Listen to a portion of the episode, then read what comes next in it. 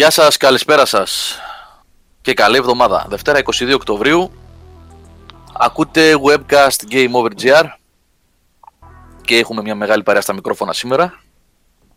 Ε, όπως τους βλέπω από Discord πλέον, ελπίζω να ακουγόμαστε και να καταλάβετε και διαφορά. λοιπόν, ε, Νίκος Πλωμαριτέλης. Καλησπέρα παιδιά. Κώστας Παπαμήτρου. Καλησπέρα σε όλους. Νικόλας Μαρκόγλου. Καλησπέρα. Και ο Δησέας Γιαννιώτης. Καλησπέρες. Πολύ δυνατά λέει. Ε, λοιπόν, ε, επειδή είναι η πρώτη φορά που βάζουμε το Discord στο webcast, ε, πάει το Skype, rest in peace. Ε, πείτε μας λίγο με το balance τι γίνεται, ποιος, γιατί λέει γράψε ο Κώστας πιο πάνω ότι είναι πολύ δυνατά. Ε, αν υπάρχει μεγάλη διαφορά μεταξύ Μια μας. χαρά στην ομιλία. ακούγεσαι. Να κατεβάσετε τον ήχο. υπάρχει, υπάρχει ένα κουμπάκι που λέει volume, up, down. Στο mute λέει το έχουμε και ακούγεται πάλι. Λοιπόν, ε, καλησπέρα σε όλους τους φίλους μας που είναι στο chat, στα παιδιά, φίλους και φίλες. Ε, Τίκη Λουίτζι, Μακρένας Σπύρος, Γιάννης, Postfire, Πάνος, όλα τα παιδιά, Σανιόλ, όλα, όλοι οι φίλοι. Καλησπέρα παιδιά. Ίσως λίγο πιο κάτω το δικό μου λέει ότι και Λουίτζι, οπότε για να το λένε δύο, εντάξει, κάτι... Α, Συμβαίνει. ναι, κάτσε να το, να το κάνουμε μία έτσι, δεν είναι τίποτα. Ένα Δεν κλικ. ξέρω. Τώρα που λέτε. ε, Ψηλά. Ωραία, τώρα κάνει διακοπές. Τώρα κάνει διακοπή, το παραδιές ψηλά. Περνάς στο όριο του μικροφόνου σου τώρα.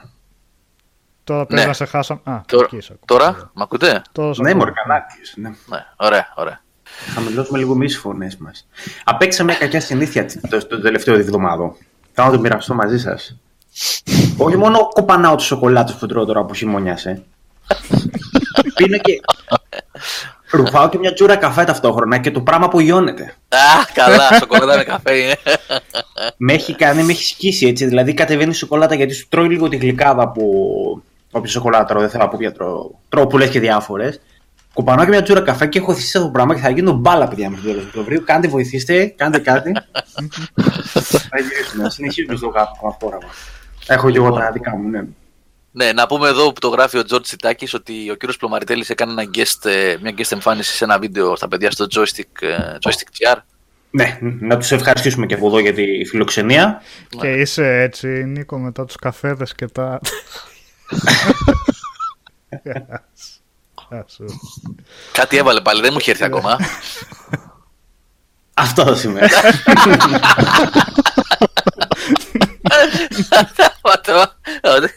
Δεν, τα, τα καλύτερα Looney Tunes καρτούν με το, με, με το κογιότ, έτσι. λοιπόν, να και τα υπόλοιπα παιδιά ήρθαν σιγά σιγά. Νίκος Μπίλης, Κώστας Φίλ, γεια σου Κώστη μου, Ραφαήλ. Που δεν το λέμε ολόκληρο το όνομά του. Ε, άκουγα το προηγούμενο webcast και λέγαμε στον άνθρωπο, λοιπόν, Ραφαήλ Μι- ε, Μιχάλη Καραμπάτ. το λέγαμε ολόκληρο το όνομα του Όλα. παιδιού. Και έγραφε το παιδί από κάτω. Ρε παιδιά, Ραφαήλ μόνο, δεν χρειάζεται. και ο PAP Gamer, γεια σου Γιώργο, λέει από καμένα βούρλα. Γεια σου φίλε. Απλώς για να σημειώσουμε ότι όσα κανάλια είναι στο ίδιο mindset με εμάς που τους απασχολεί το gaming για το gaming, όπως πιστεύω ότι είμαστε κι εμείς, δεν έχουμε λόγο να μην κάνουμε πράγματα και παρέα και, διάφο- ε, και κάποιες συνεργασίες. Δεν είναι κάτι κακό σε αυτό. Έτσι. Σε ένα φιλικό όχι. και μα, από όλο ανθρώπινο και πολιτισμένο περιβάλλον. Ακούστηκας σαν πολιτικός αρκετά ή όχι; Καλά τα Το έχεις, το έχεις. Είσαι και επίκαιρος τώρα. Ε, εν τω μεταξύ, ο Gordon Freeman με προβοκάρει από χτε από το, από, το, από το live stream του Obscure. Καλά τα είπες στους παίζαν, περιμένει να πέσει στην παγίδα. Όχι, ο Gordon Freeman, δεν θα πέσω εγώ στην παγίδα. 45 λεπτά δεν είπα κουβέντα. Λοιπόν, ε, όπως βλέπετε, παιδιά, η επικαιρότητα είναι λίγο τα μαύρα τα χάλια.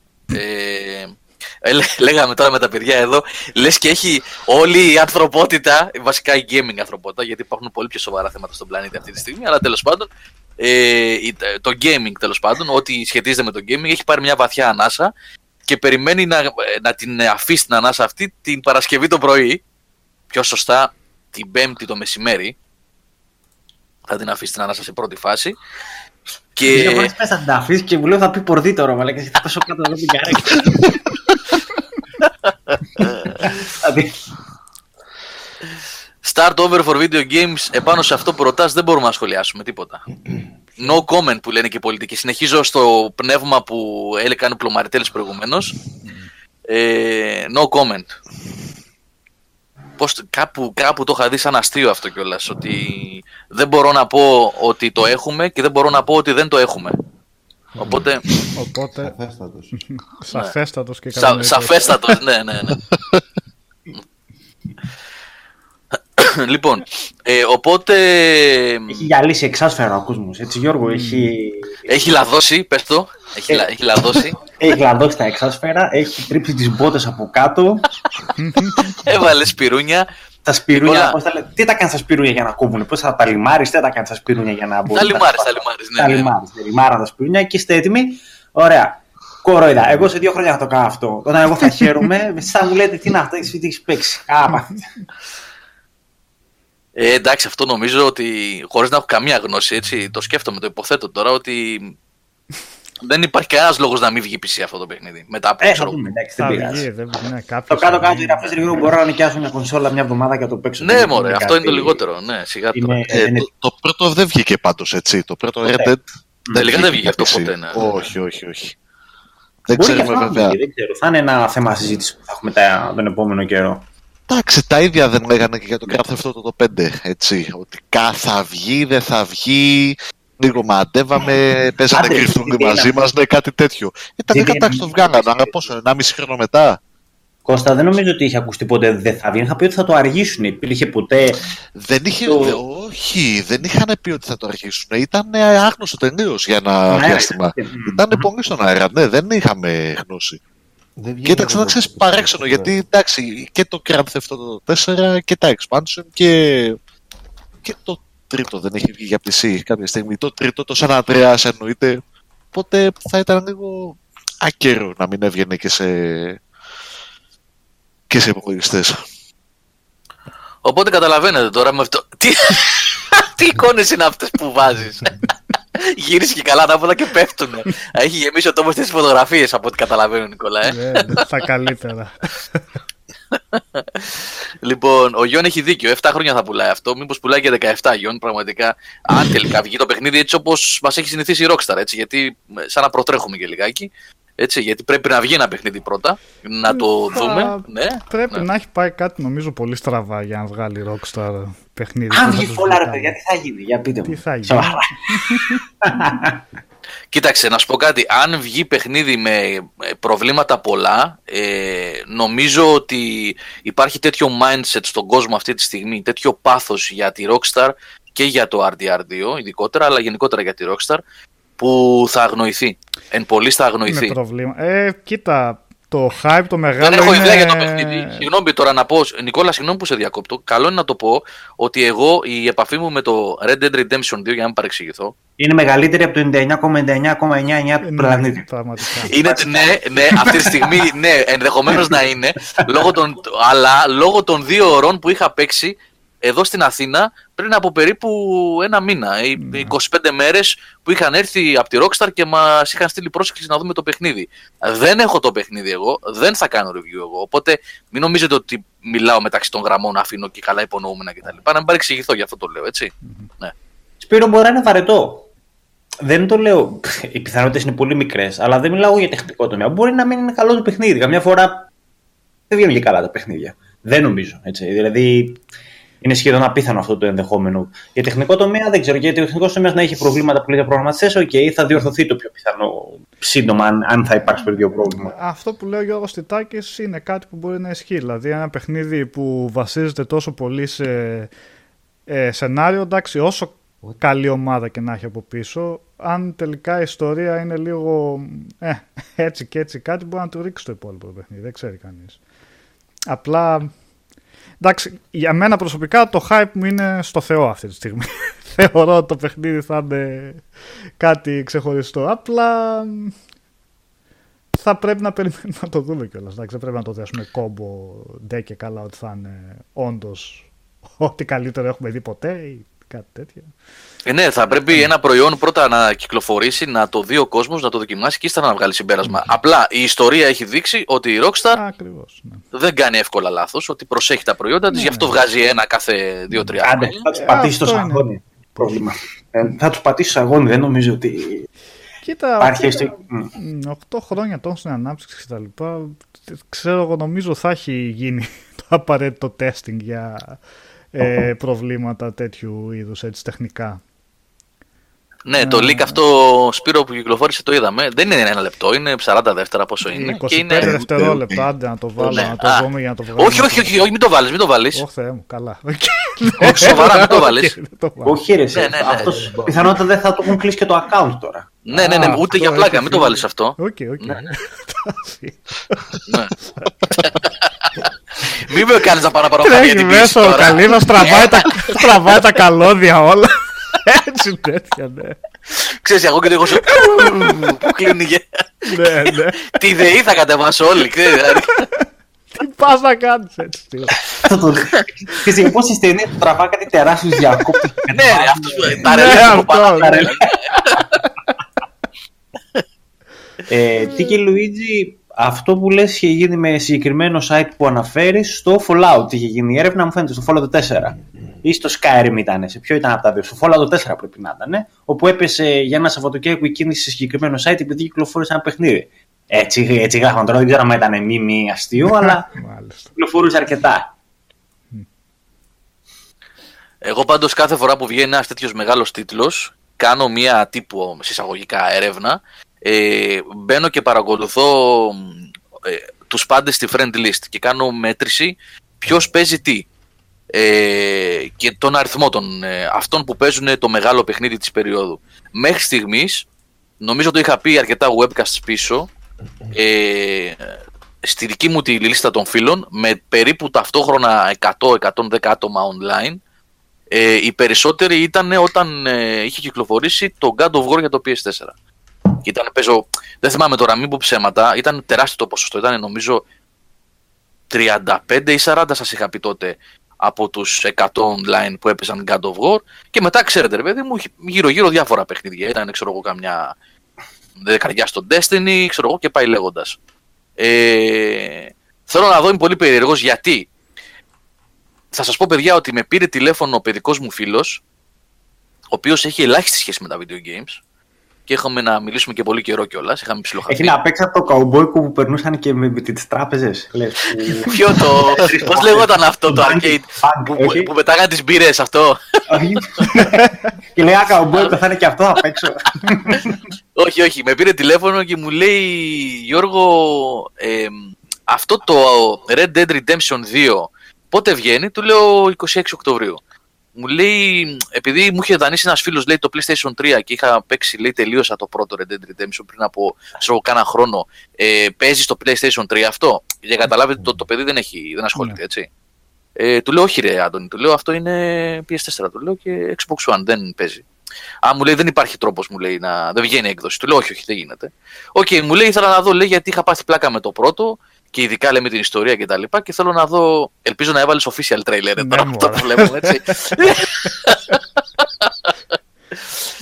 ε, τέλος πάντων, θέλω να Και σας καλά πω... γέλιο έτσι. από μέσα του. Και καλά. από μέσα του να σε σκίσω έτσι και έβαλες. Έβαλε σε φύσια, ναι. να μας κλείσει το μαγαζί.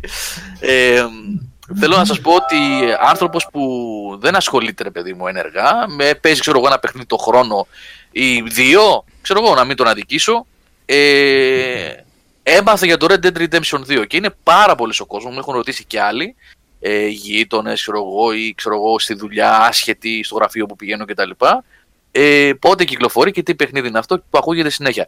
Δε, ε, νομίζω ότι ξεπερνάει τα όρια του, της κοινότητας αυτών των... Τι λέγαμε θυμάστε το προηγούμενο ήταν που λέγαμε για πωλήσεις και το, το μερίδιο του κοινού που θέλει ο κάθε publisher και ότι περιορίζονται συνήθως στα 5 εκατομμύρια, στα 6, τα μεγάλα παιχνίδια, στα 7. Μμμ. Στε- στην προηγούμενη εκπομπή ήταν οι δύο εκπομπές πίσω. Μπορεί, ναι, Ε, δεν ξέρω. Το ναι, συζητάμε είναι- πάντως. Ναι, είναι, αυτό είναι από τις περιπτώσεις software ε, που ε, περνά το φάσμα του hardcore gaming το οποίο θα το αγοράσει αυτός που έχει στα- συστηματικά αγοράζει κονσόλες ξέρω εγώ, ε, και αγοράζει αυτούς τους 5-10 τίτλους το χρόνο κτλ. Νομίζω ότι θα είναι αυτό το entertainment γεγονός το Red Dead Redemption 2. Όπως είναι βασικά και τα Grand Theft Auto, έτσι. Γιατί μην ξεχνάμε ότι και τα Grand Theft Auto έσπασαν το φράγμα του hardcore gaming και ε, δεν ξέρω αν θυμάστε ε, τι γινόταν στην εποχή του Grand Theft Auto 3 και του San Andreas, έτσι. Έπαιζε, όλος ο πλανήτης έπαιζε Grand Theft Auto. Ναι. Μμμ. Ε, και εδώ θα δούμε τώρα πραγματικά ε, το μέγεθος, ποιο είναι το μέγεθος της Rockstar. Ε, και αν η επιλογή της, μ' ακούτε παιδιά, Ναι, ναι. ναι. το Discord είναι τόσο καθαρό παιδιά, αυτό το η κωδικοποίηση που κάνει φοβερή. ε. Μμμ. Ε, ναι, 90 εκατομμύρια λέει ο Χρήστος ότι κοντεύει το Grand Theft Auto 5. Εντάξει, είναι απίθανο το νούμερο, έτσι. Το νούμερο είναι απίθανο. Ε, Εντάξει. ναι, ναι, έλα Κωστά. Ε, Γιατί κάνω δεν- δεν μονόλογο. θέλω να σε διακόσω. Απλά, ναι, μην ξεχνάμε ότι το Grand Theft Auto το 5 έτσι κυκλοφορεί και για τις προηγούμενες γενιάς κονσόλες, έτσι. Βγήκε, η, η, κανονική- η πρώτη έκδοση είχε βγει για PS3 και Xbox 360, έτσι. Μμμ. Και μετά ανακοινώθηκε η remaster, ας πούμε, έκδοση για PS4, Xbox One και αυτή ήταν και η έκδοση που ήρθε εν τέλει για PC. Οπότε αν σκεφτούμε ότι κυκλοφορεί σε πέντε πλατφόρμες και εννοείται ότι υποστηρίζεται και συνέχεια λόγω του online Το κομματιού. online σκίζει, σκίζει το Μμμ. GTO. Ε, αφ- πιστεύω ότι το online είναι και αυτό που οθεί συνέχεια το Grand Theft Auto σε Ναι. πωλήσεις, έτσι. Ε, άρα μάλλον αυτό εδώ είναι που θα φανεί και το Red Dead Redemption. Σίγουρα θα έχει τρελές πωλήσεις, εντάξει, δηλαδή παντού το βλέπεις το, ότι αυτή, αυτή την περίοδο και εδώ και δύο-τρεις εβδομάδες αυτό είναι το επίκεντρο έτσι, του, του gaming ας πούμε. Οπότε σίγουρα θα κάνει πολύ καλές πωλήσεις. Από εκεί πέρα μάλλον θα φανεί τι διάρκεια θα έχει και αν θα φτάσει στην επιτυχία του Grand Theft Auto 5 από το, από το online που θα δώσει. Και αυτό θα είναι δυ- μάλλον δύσκολο να το πετύχει γιατί Τώρα από ό,τι έχω δει εγώ, γιατί δεν έχω ασχοληθεί με το Grand Theft Auto Online, αλλά γίνεται και λίγο πανηγύρι εκεί πέρα, έτσι. Full με τα mod, με ξεχωριστά events που βγάζουν, κάτι το οποίο το υποστηρίζει το παιχνίδι από, την, από τη φύση του, από το που διαδραματίζεται, ας πούμε. Δεν ξέρω κατά πόσο θα είναι εφικτό να κάνουν κάτι παρόμοιο στο Red Dead Redemption, σε στυλ παιδική χαρά και, και λοιπά. Καταλαβαίνετε. Ναι, ναι, μα εντάξει, θα βρουν άλλους τρόπους αυτοί, είναι... Ε, Πολύ πιθανό, ναι. Ναι, Αλλά είναι, ότι είναι θα τρελή. έχει επιτυχία το παιχνίδι, εντάξει, θα πρέπει πραγματικά να πάει κάτι πάρα πολύ στραβά για να μην, ε, για να μην σπάσει κάποια ρεκόρ, νομίζω, ε, σε πωλήσεις. Εγώ νομίζω ότι, Νικόλα, αναγκαστικά νομίζω θα πάμε και σε αυτό το θέμα που έλεγες λίγο πριν βγούμε στον αέρα για τις ε, πωλήσεις της Αγγλίας την προηγούμενη εβδομάδα, τα δείγματα που βλέπουμε. Ε, μ, ε, πώς να το πω τώρα, εκτίμηση καθαρά η δική μου είναι ότι εκτός από τις τάσεις που έχουν αλλάξει και ότι είναι σημείο των καιρών, οι digital πωλήσεις, μεγάλη συζήτηση, έγινε και μια πάρα πολύ ωραία συζήτηση στην είδηση που ανέβασε ο Χρήστος Χιωτέλης ε, σήμερα για τις πωλήσεις του, στο UK. Ε, μάλλον, συγγνώμη, πιο σωστά, UK Charts.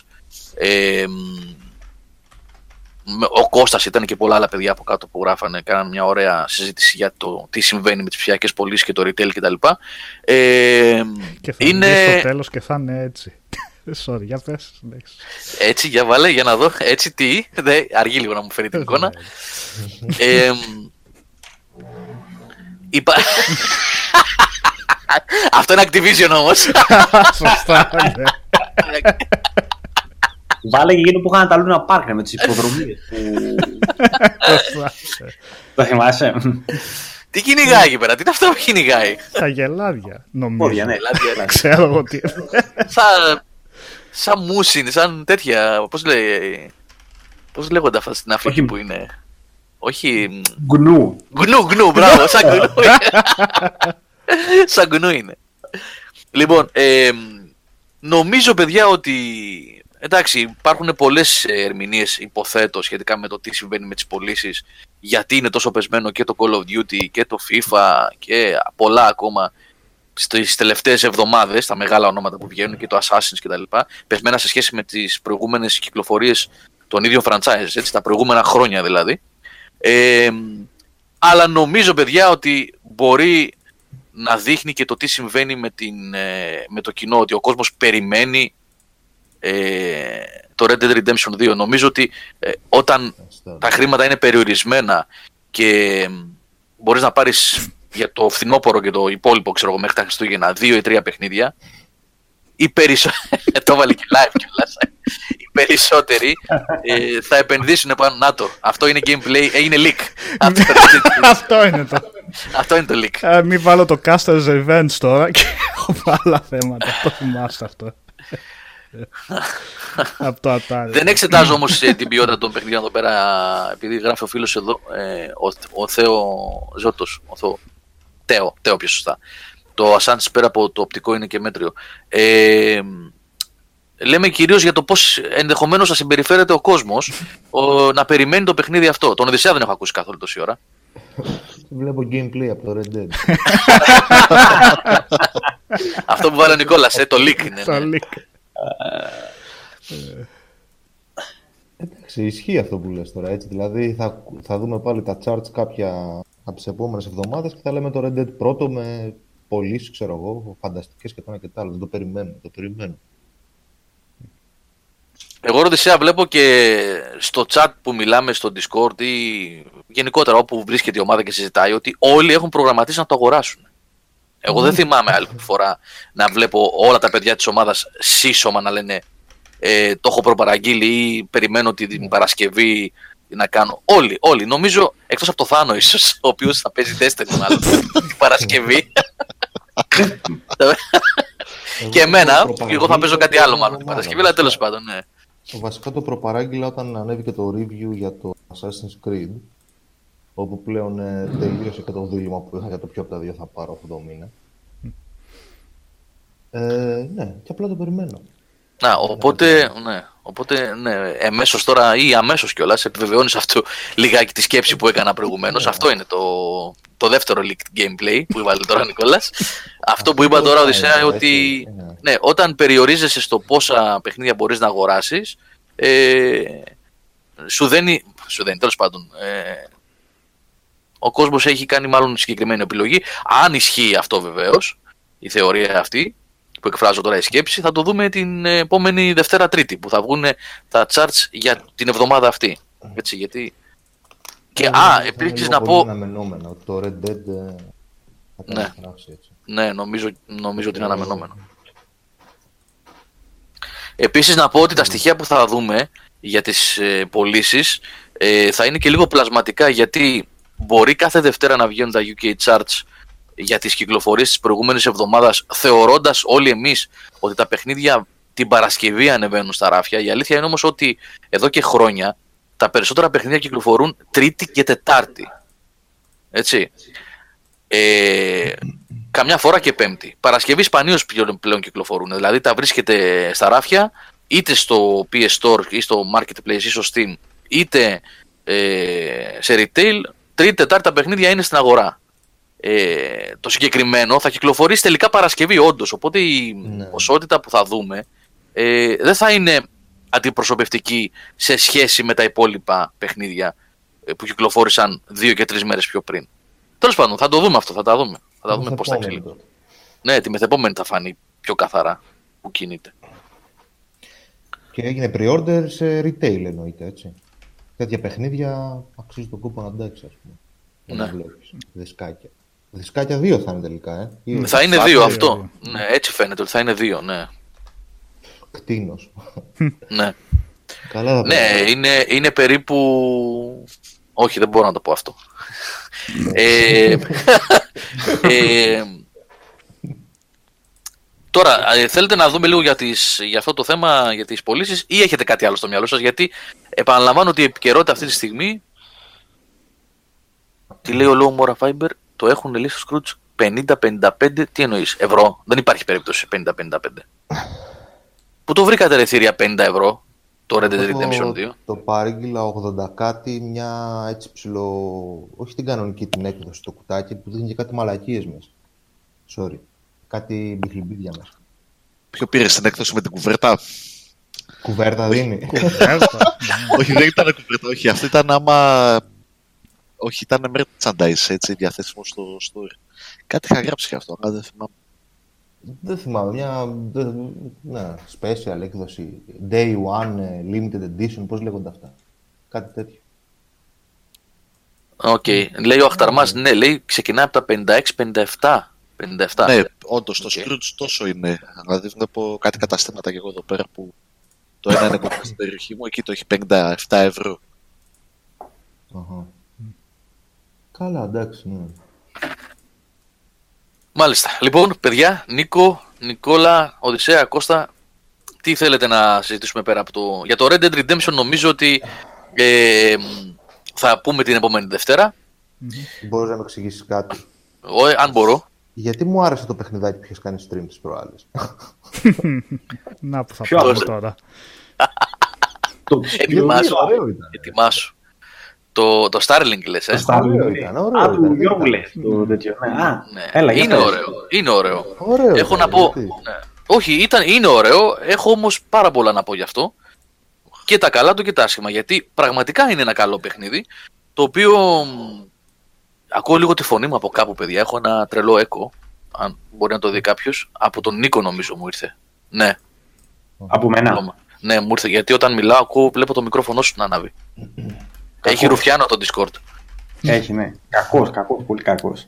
Λοιπόν, είναι αυτή η φωτογραφία που έβαλε. Πρώτα απ' όλα να σας πω για το παιχνίδι αυτό. Αν θέλετε περισσότερες πληροφορίες για το τι ακριβώς είναι, με λεπτομέρεια, μπορείτε να μπείτε στο stream όσοι δεν το παρακολουθήσατε, αν σας ενδιαφέρει βεβαίως, ε, γιατί δείχνω βασικά τη λογική πίσω από το παιχνίδι που είναι ε, το ένα κομμάτι του παιχνιδιού είναι αυτό, χωρίς να είναι απαραίτητα τα, ε, τα toys, τα πλαστικά παιχνίδια. Ναι. Ε, με ποια λογική, με τη λογική που είχαμε δει παλιότερα στα Disney Infinity με τις φιγούρες και στα Skylanders της ε, Disney Infinity της Disney και τα Skylanders της ε, Activision. Δηλαδή, έχεις μια συσκευή που συνδέεται με USB με την κονσόλα ε, και τοποθετείς επάνω πραγματικά πλαστικά παιχνίδια, φιγουρίτσες ε, με τις οποίες, οι οποίες με αυτές μετά ε, λόγω των chips που έχουν μέσα τους τα πλαστικά τμήματα αυτά ε, οι πλαστικές κατασκευές μεταφράζονται ε, in-game. Ε, με- μ, υλοποιούνται τέλος πάντων εντός του παιχνιδιού. Αυτό όμως πρέπει να ξεκαθαρίσουμε ότι δεν είναι απαραίτητο για να παίξετε. Δηλαδή το παιχνίδι παίζεται και μόνο digital έτσι. Εγώ, ας πούμε, το, το σκεφτόμουν αυτό για το Switch, έτσι. Ναι, άκου Οδυσσέα όμως τώρα γιατί υπάρχουν προβλήματα εδώ. Ε, ε, επαναλαμβάνω ότι είναι μια πολύ ωραία ιδέα με το παιχνίδι. αυ- Η, η λογική του παιχνιδιού και το στήσιμό του. Ας αφήσουμε στην άκρη λίγο τα πλαστικά παιχνίδια, έτσι. Ωραία, άστα αυτά. Θα τα δούμε μετά. Ναι, θα τα δούμε μετά. Ξεκίνησα από τα πλαστικά παιχνίδια ε, γιατί ήθελα να μιλήσω για την τιμή του προϊόντος αυτού. Και έρχεται και ταιριάζει αυτό, θα, θα εξηγήσω γιατί ήθελα να μιλήσω γι' αυτό. Έρχεται και ταιριάζει σε αυτό που λέγαμε προηγουμένως για τις πωλήσεις digital και retail κτλ. Οδυσσέα, αν μπορείς λίγο πιο κοντά το μικρόφωνο γιατί ακούγεσαι λίγο χαμηλά. Εντάξει, θα το φάω. Α, μπράβο, Όπα. α, τώρα ακούγεσαι πολύ Το καλά, ρε. ναι, ρε. Έλα. Ε, μπράβο, μπράβο, ωραία. Λοιπόν, αυτό που έβαλε τώρα ο Νικόλας εδώ η φωτογραφία είναι το starter pack. Αυτό κοστίζει 80 ευρώ. Και αυτό μέσα περιλαμβάνει. Κάτσε, Ε, κάτσε. Αυτό δεν είναι η κονσόλα πίσω. Μπερδεύτηκα στην αρχή, νόμιζα ότι η κονσόλα.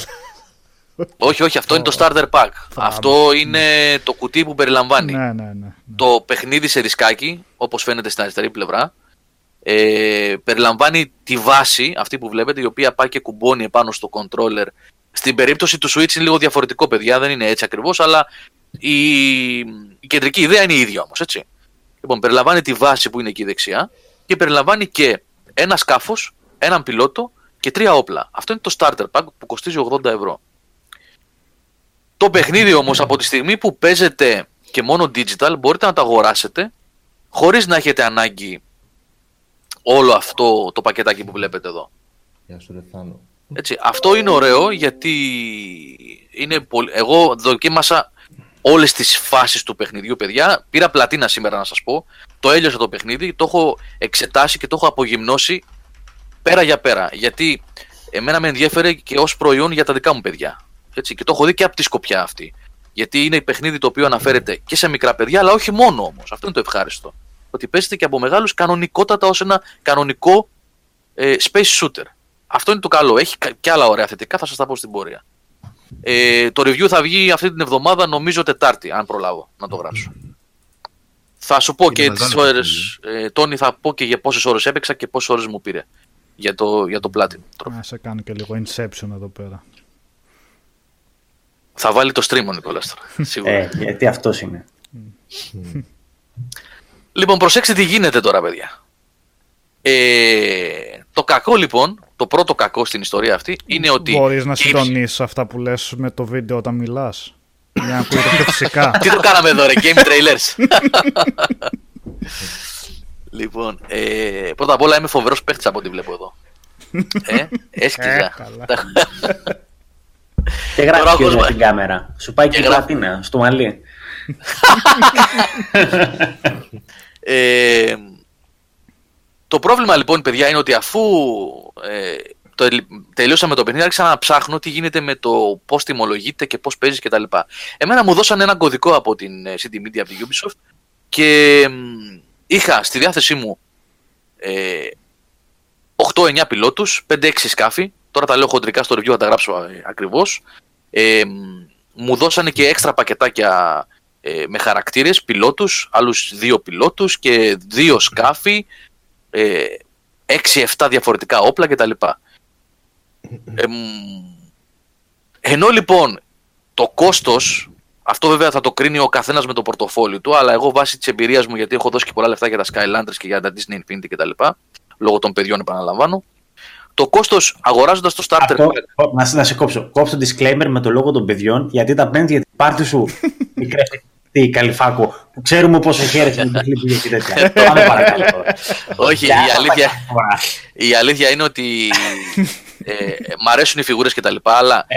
πραγματικά, πραγματικά με τα Skylanders ε, είχαν τρελαθεί οι κόρες μου και είχα δώσει, έχω δώσει πάρα πολλά λεφτά. Έχω ένα κουτί το οποίο δεν είναι στο δικό μου χώρο, είναι στο δωμάτιό τους. Ένα κουτί με φιγούρες. Άμα Skylanders. δείτε, παιδιά, αυτό άλλο το δωμάτιο πόσα μπλιμπίδια και κουτάκια και μπραμπαδέλια έχει, δεν είναι το κορίτσι. Είναι βιβλιοθήκη. Αυτό, επειδή το έχω περιέργεια τώρα με τα Skylander και αυτά, το λες ότι έχεις δώσει πολλά λεφτά για αυτά με, με ουδέτερο ύφος ή και με λίγο ότι κοίτα τι μας κάνουν εταιρείες.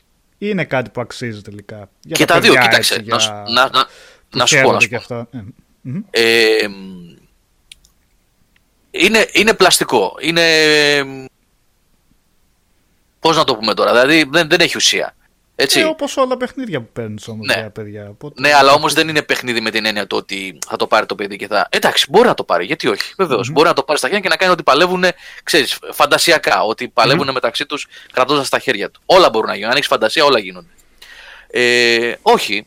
Ο καθένας όπως το κρίνει. Ε, μπορεί να το θεωρήσει επένδυση. Είναι υπέροχα όλα αυτά. Άμα έχεις μια βιτρουλούνα να τα βάλεις μέσα. Αν έχεις τέτοια τρέλα. Θέλω να πω, δεν τα βάζουμε στην ίδια συνομοταξία με microtransactions και τέτοια. Α, Αυτό που όχι, μαλλιό, εγώ δεν τα αυτό. βάζω. Ναι. Εγώ δεν τα βάζω και θα καταλήξω. Μπράβο, καλά που το λες αυτό. Γιατί θα καταλήξω ε, στο μεγάλο μου πρόβλημα.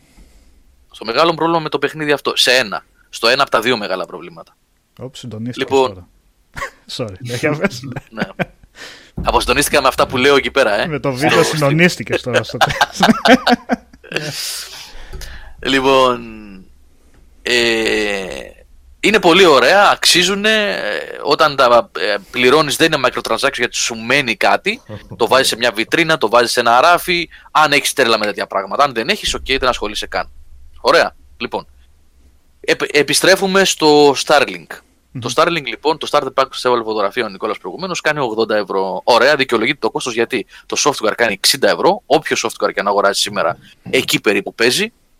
Ε, ενώ για μεγάλη κυκλοφορία έτσι, 50, 55, 60, 65, αναλόγως εκεί πέρα, πάνω κάτω.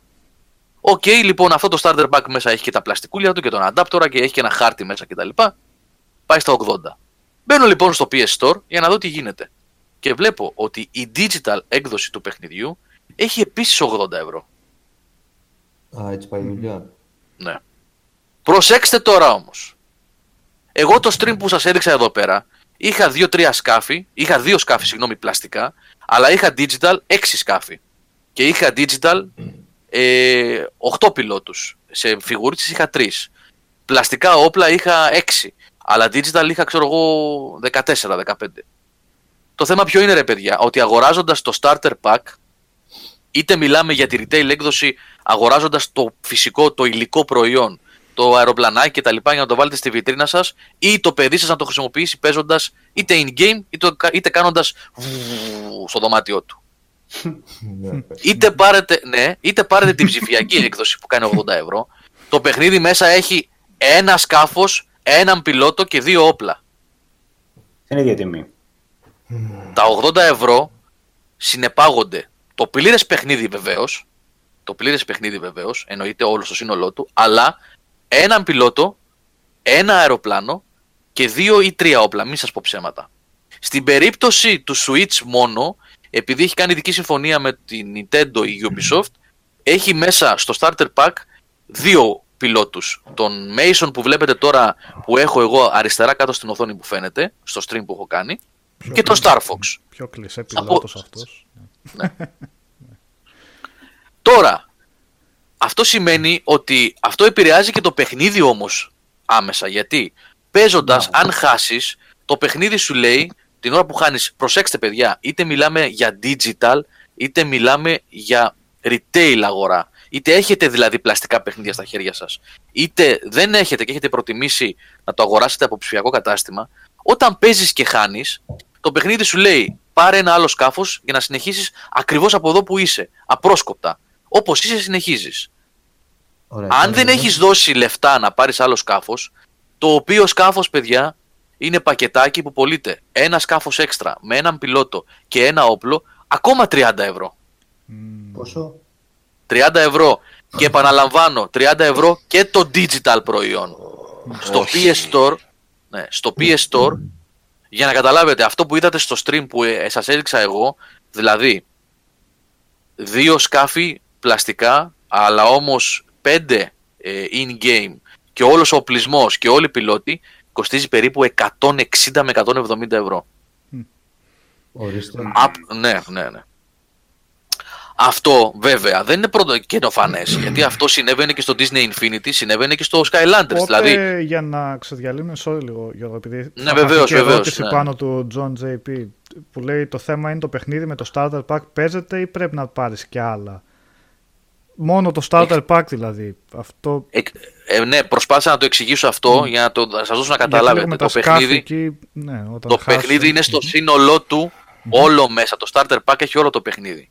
Ναι, ναι. Αλλά έχει μέσα μόνο ένα σκάφος, έναν πιλότο και δύο-τρία όπλα. τι Απλά σημαίνει τι αυτό; χάνεις από την εμπειρία του παιχνιδιού. Από την άμα- εμπειρία τι χάνεις, προσέξτε τι χάνεις. Από την εμπειρία θα φτάσουμε και στο παιχνίδι αυτό καθ' αυτό. Γιατί τώρα μιλάμε για τα γύρω-γύρω. Ναι. Τα κρίνω σημαντικά τα γύρω-γύρω γιατί είναι ένα προϊόν το οποίο αναφέρεται και σε μεγάλους gamer και σε νεαρούς gamer. Μας ακούνε και μεγάλα παιδιά, κυρίως οι άνθρωποι που μας ακούνε στα webcast και τα λοιπά είναι άνθρωποι που έχουν και οικογένειες και μπορεί να ενδιαφέρονται να πάνε για το παιδί τους. Έτσι. Λοιπόν, Θα φτάσουμε και στην ουσία του παιχνιδιού γιατί έχει και πολλά καλά πράγματα το παιχνίδι και εγώ βλέποντάς το με τα παιδιά μου που έπαιζα το Σαββατοκύριακο Sorry. το ευχαριστήθηκαν. Έτσι. Οπότε δεν θα τα ισοπεδώσουμε, θα πούμε και τα συν και τα πλην.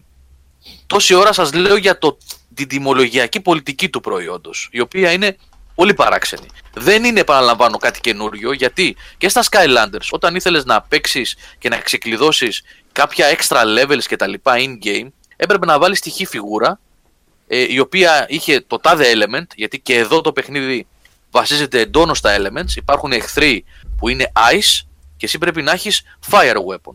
Αν το fire weapon δεν το έχεις αγοράσει, έχεις πρόβλημα. Πρέπει Τι εννοείς- να έχεις αγοράσει... Συγγνώμη, συγγνώμη. Τι εννοείς αν δεν το έχεις αγοράσει; Εννοείς το toy. ή digital. Να το αγοράσεις digital, δηλαδή μέσα στο παιχνίδι δεν βρίσκεις νέα σκάφη και νέα όπλα και νέους Ναι. πιλότους. Όχι, όχι, Όχι. όχι. ωραίο, ωραίο. Πολύ Ωραίο, καλό. Για... πραγματικά. Τι φοβερό Για πράγμα. συνέχισε. Άρα χάνεις το ουσιαστικό κομμάτι. Αν λες για ένα σημαντικό διαφορετικό όπλο με Κοιτάξτε, element έχουν έτσι, φροντίσει, έχουν φροντίσει ώστε ένα, ε, ένα όπλο από το κάθε element το βασικό να υπάρχει. Δεν μπορείς όμως τα, σε πολλά εισαγωγικά RPG elements που έχουν βάλει μέσα, δηλαδή την ανάπτυξη των χαρακτήρων και όλα αυτά που συνεπάγονται οι συνδυασμοί, γιατί το μεγάλο ατού του παιχνιδιού είναι οι συνδυασμοί των όπλων, οι mod-ιές που κάνεις, το σκάφος Οκ. μπορείς να το φτιάξεις όπως θέλεις, να βάλεις φτερά, να βάλεις όπλα, να βάλεις τα φτερά ανάποδα, να βάλεις να βαράνε μπρος πίσω, να βάλεις διπλά και τριπλά φτερά το ένα πάνω στο άλλο. Αυτά και real life και ό,τι κάνεις στο πλαστικούλι σου να περνάει μες στο παιχνίδι ή digital only. Όλα αυτά τα πράγματα για να τα δείτε στο μέγιστο βαθμό πρέπει να επενδύσετε, να το πω έτσι πάρα πολύ απλά. Ok, ok, ok. Μμ. Δεν την Το γλιτώνεις παιχνίδι- γιατί, ε, Είτε digital το πάρεις, είτε το πάρεις με τα toys, έτσι. Ακριβώς. Είτε digital είτε το πάρεις Οκ. με τα toys, πρέπει να επενδύσεις επάνω στο προϊόν. Το προϊόν είναι λο- φτιαγμένο. Είναι, είναι η λογική του software τέτοια, ρε παιδί μου, ας πούμε, έτσι. Ακριβώς, Δεν ακριβώς. είναι shortcuts, ξέρω εγώ, για κάποιον που θέλει απλά να παίξει το παιχνίδι σαν παιχνίδι. Αν Θα θες να μπεις το σε αυτή τη παίξεις, λογική.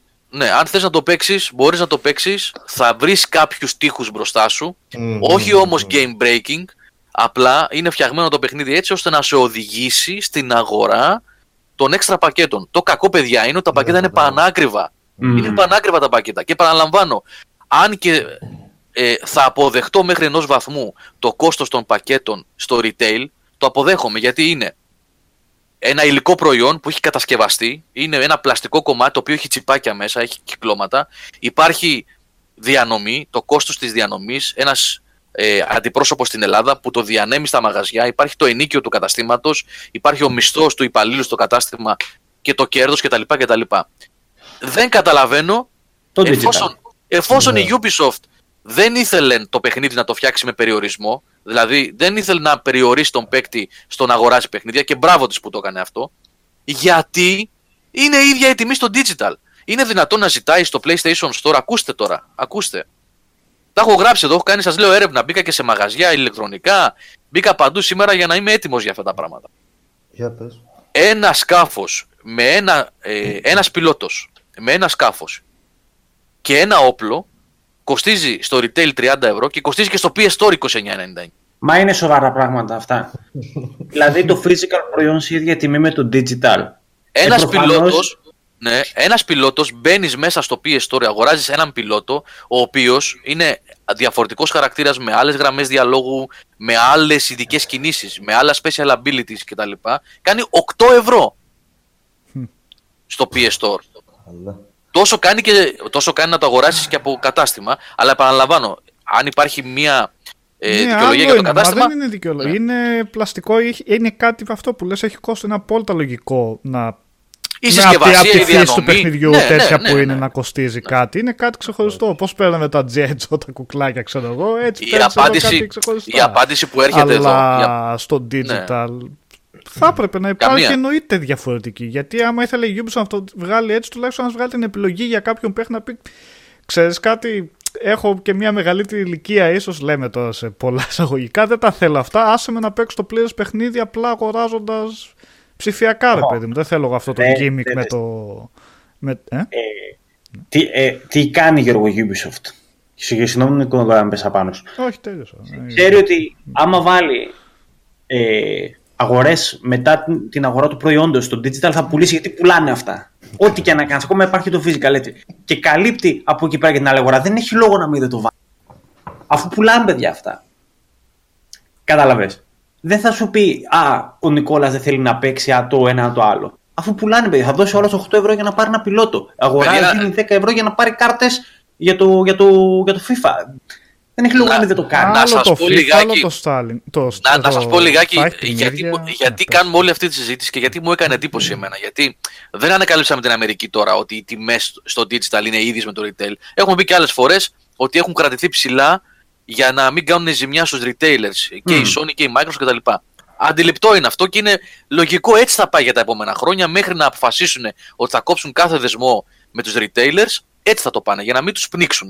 Το αντιλαμβάνομαι. Αντιλαμβάνομαι να πουλάς το μ, ε, Assassin's Creed Odyssey στο κατάστημα 69 και να το έχεις και στο PS Store 69. Ξέρω τους λόγους, δεν είμαστε χαζοί. Τους καταλαβαίνουμε. Δεν είναι ένας ο λόγος, είναι το πρόβλημα, όχι το πρόβλημα, ε, η, μ, η διαδικασία γενικότερα και οι ισορροπίες που κρατιούνται είναι πολύ διάστατες. Αλλά ας μείνουμε σε αυτό, στο ότι έχουν ανάγκη τους retailers, έχουν ανάγκη τους αντιπροσώπους, τους τοπικούς κτλ.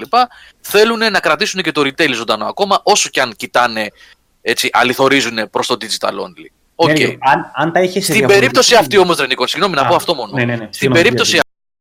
αυτή μου κάνει τρομερή εντύπωση γιατί από τη στιγμή που σου δίνει τη δυνατότητα να το παίξεις digital only το παιχνίδι, δεν υπήρχε λόγος γιατί είναι δύο διαφορετικά πράγματα, είναι δύο διαφορετικοί κόσμοι. Δεν είναι ότι θα κάνει ζημιά στο public, στη media, στο πλαίσιο, στο GameStop, στο Toys R Us, στο, το Toys R Us έκλεισε τέλος πάντων, στο οποιοδήποτε Ναι. αν το δώσεις πιο φθηνά από το digital. Γιατί Θα, θα κανιβαλίσει το προϊόν του Γιώργο. Αν θα βάλει. κάνει...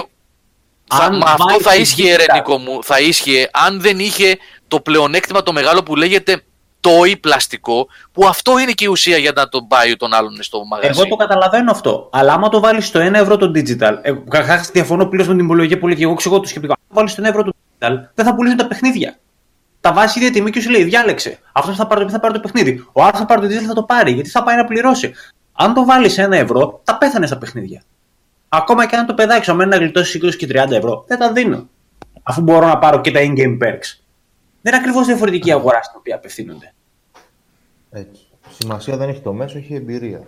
Πλέον, Κατάλαβες. Ε, Προφανώς και διαφωνώ με το, με, με το πώς τιμολογούνται αυτά πρώτα, γιατί είναι υπερεκτιμημένο έτσι. Είναι δυνατόν να κάνει ένα digital το ίδιο όσο και το physical προϊόν. Αλλά για σκέψου το Remax το, το, το physical σου αν το βάλεις ίδια τιμή με το άλλο. Αν βάλεις πιο φθηνά το digital.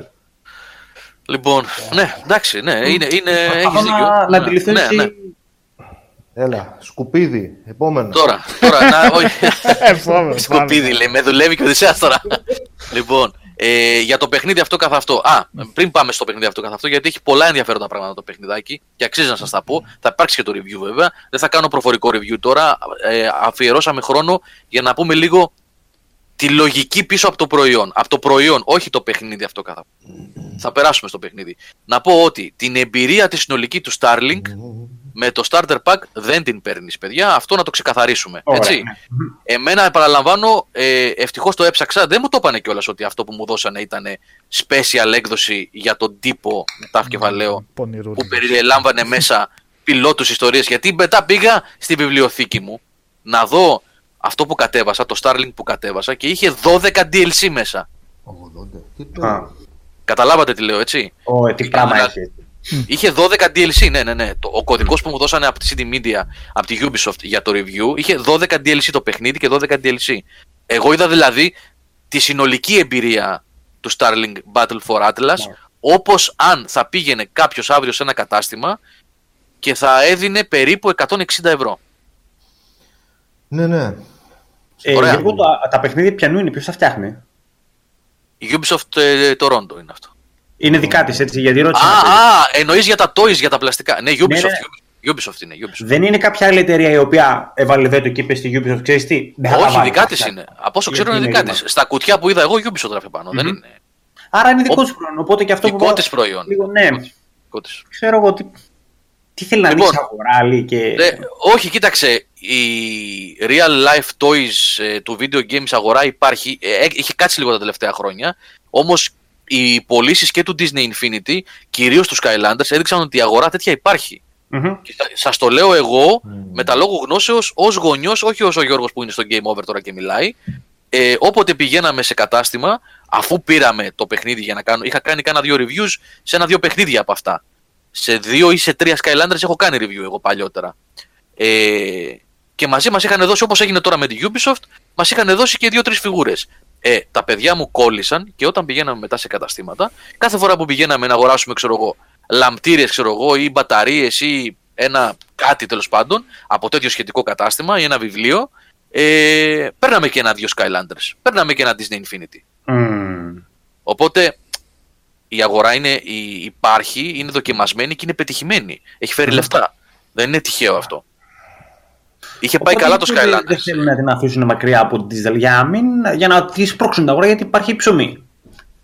Ναι, Ξέρω, ναι, κάτι ναι, άλλο ναι. δεν μπορώ Και να παίζει μόνη της τώρα γιατί έχουν σταματήσει οι άλλοι. Ούτε Skylanders βγαίνουν, ούτε. Καλά, η Disney έχει κλείσει τα software houses. Δεν υπάρχει πλέον Disney software, έτσι, game, video games. Η Nintendo, Η Nintendo, ε, τα Amiibo. Αυτή είναι όμως άλλο πράγμα. Άλλη είναι, κατηγορία, ναι, έτσι. Ναι, ναι, ναι. Είναι, είναι γενικότερα, είναι πιο πολύ. Εντάξει, η λογική τους είναι η ίδια ότι βάζει επάνω στο, στην κονσόλα στο Amiibo και ξεκλειδώνει κάτι in-game. Αλλά ε, δεν είναι όμως dedicated παιχνίδι με toys. Καταλάβατε; Μμ. Δηλαδή αγοράζει φιγούρες και μπορεί η, μία φιγούρα να ξεκλειδώσει χαρακτήρες σε διάφορα παιχνίδια της Nintendo. Μέσω των NFC chips που έχουν μέσα.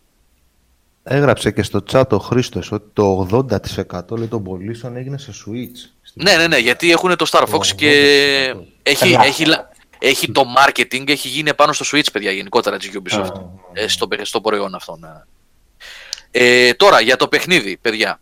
Το παιχνίδι ε, είναι Ubisoft Game, όπως έλεγα και στο stream, δηλαδή είναι ένα open world παιχνίδι που έχει τη λογική που έχει και το Far Cry, ε, που έχει και το Assassin's Creed, τα πρόσφατα Assassin's Creed εννοώ, που έχουν και τα Ghost Recon Wildlands, που έχουν και το, και το The Crew και το Steep, δηλαδή ένας μεγάλος ανοιχτός κόσμος, μια παιδική χαρά, με ένα διαφορετικό skin αυτή τη φορά, με το skin του Space Shooter ε, μέσα από ένα πάρα πολύ όμορφο έτσι, σύμπαν, ένα εικαστικό που έχουν φτιάξει. Είναι πανέμορφο, είναι απροβλημάτιστο, υψηλή παραγωγή, φοβερή παραγωγή. Ε, η τεχνολογία του είναι στο Θεό. Όλο αυτό το πράγμα που έχουν κάνει με το είσαι σε ένα πλανήτη, πετάς είτε hovering είτε σε κανονική πτήση, φεύγεις, βγαίνεις στο διάστημα χωρίς διακοπή, χωρίς loading, μάχη στο διάστημα, ξανακατεβαίνεις.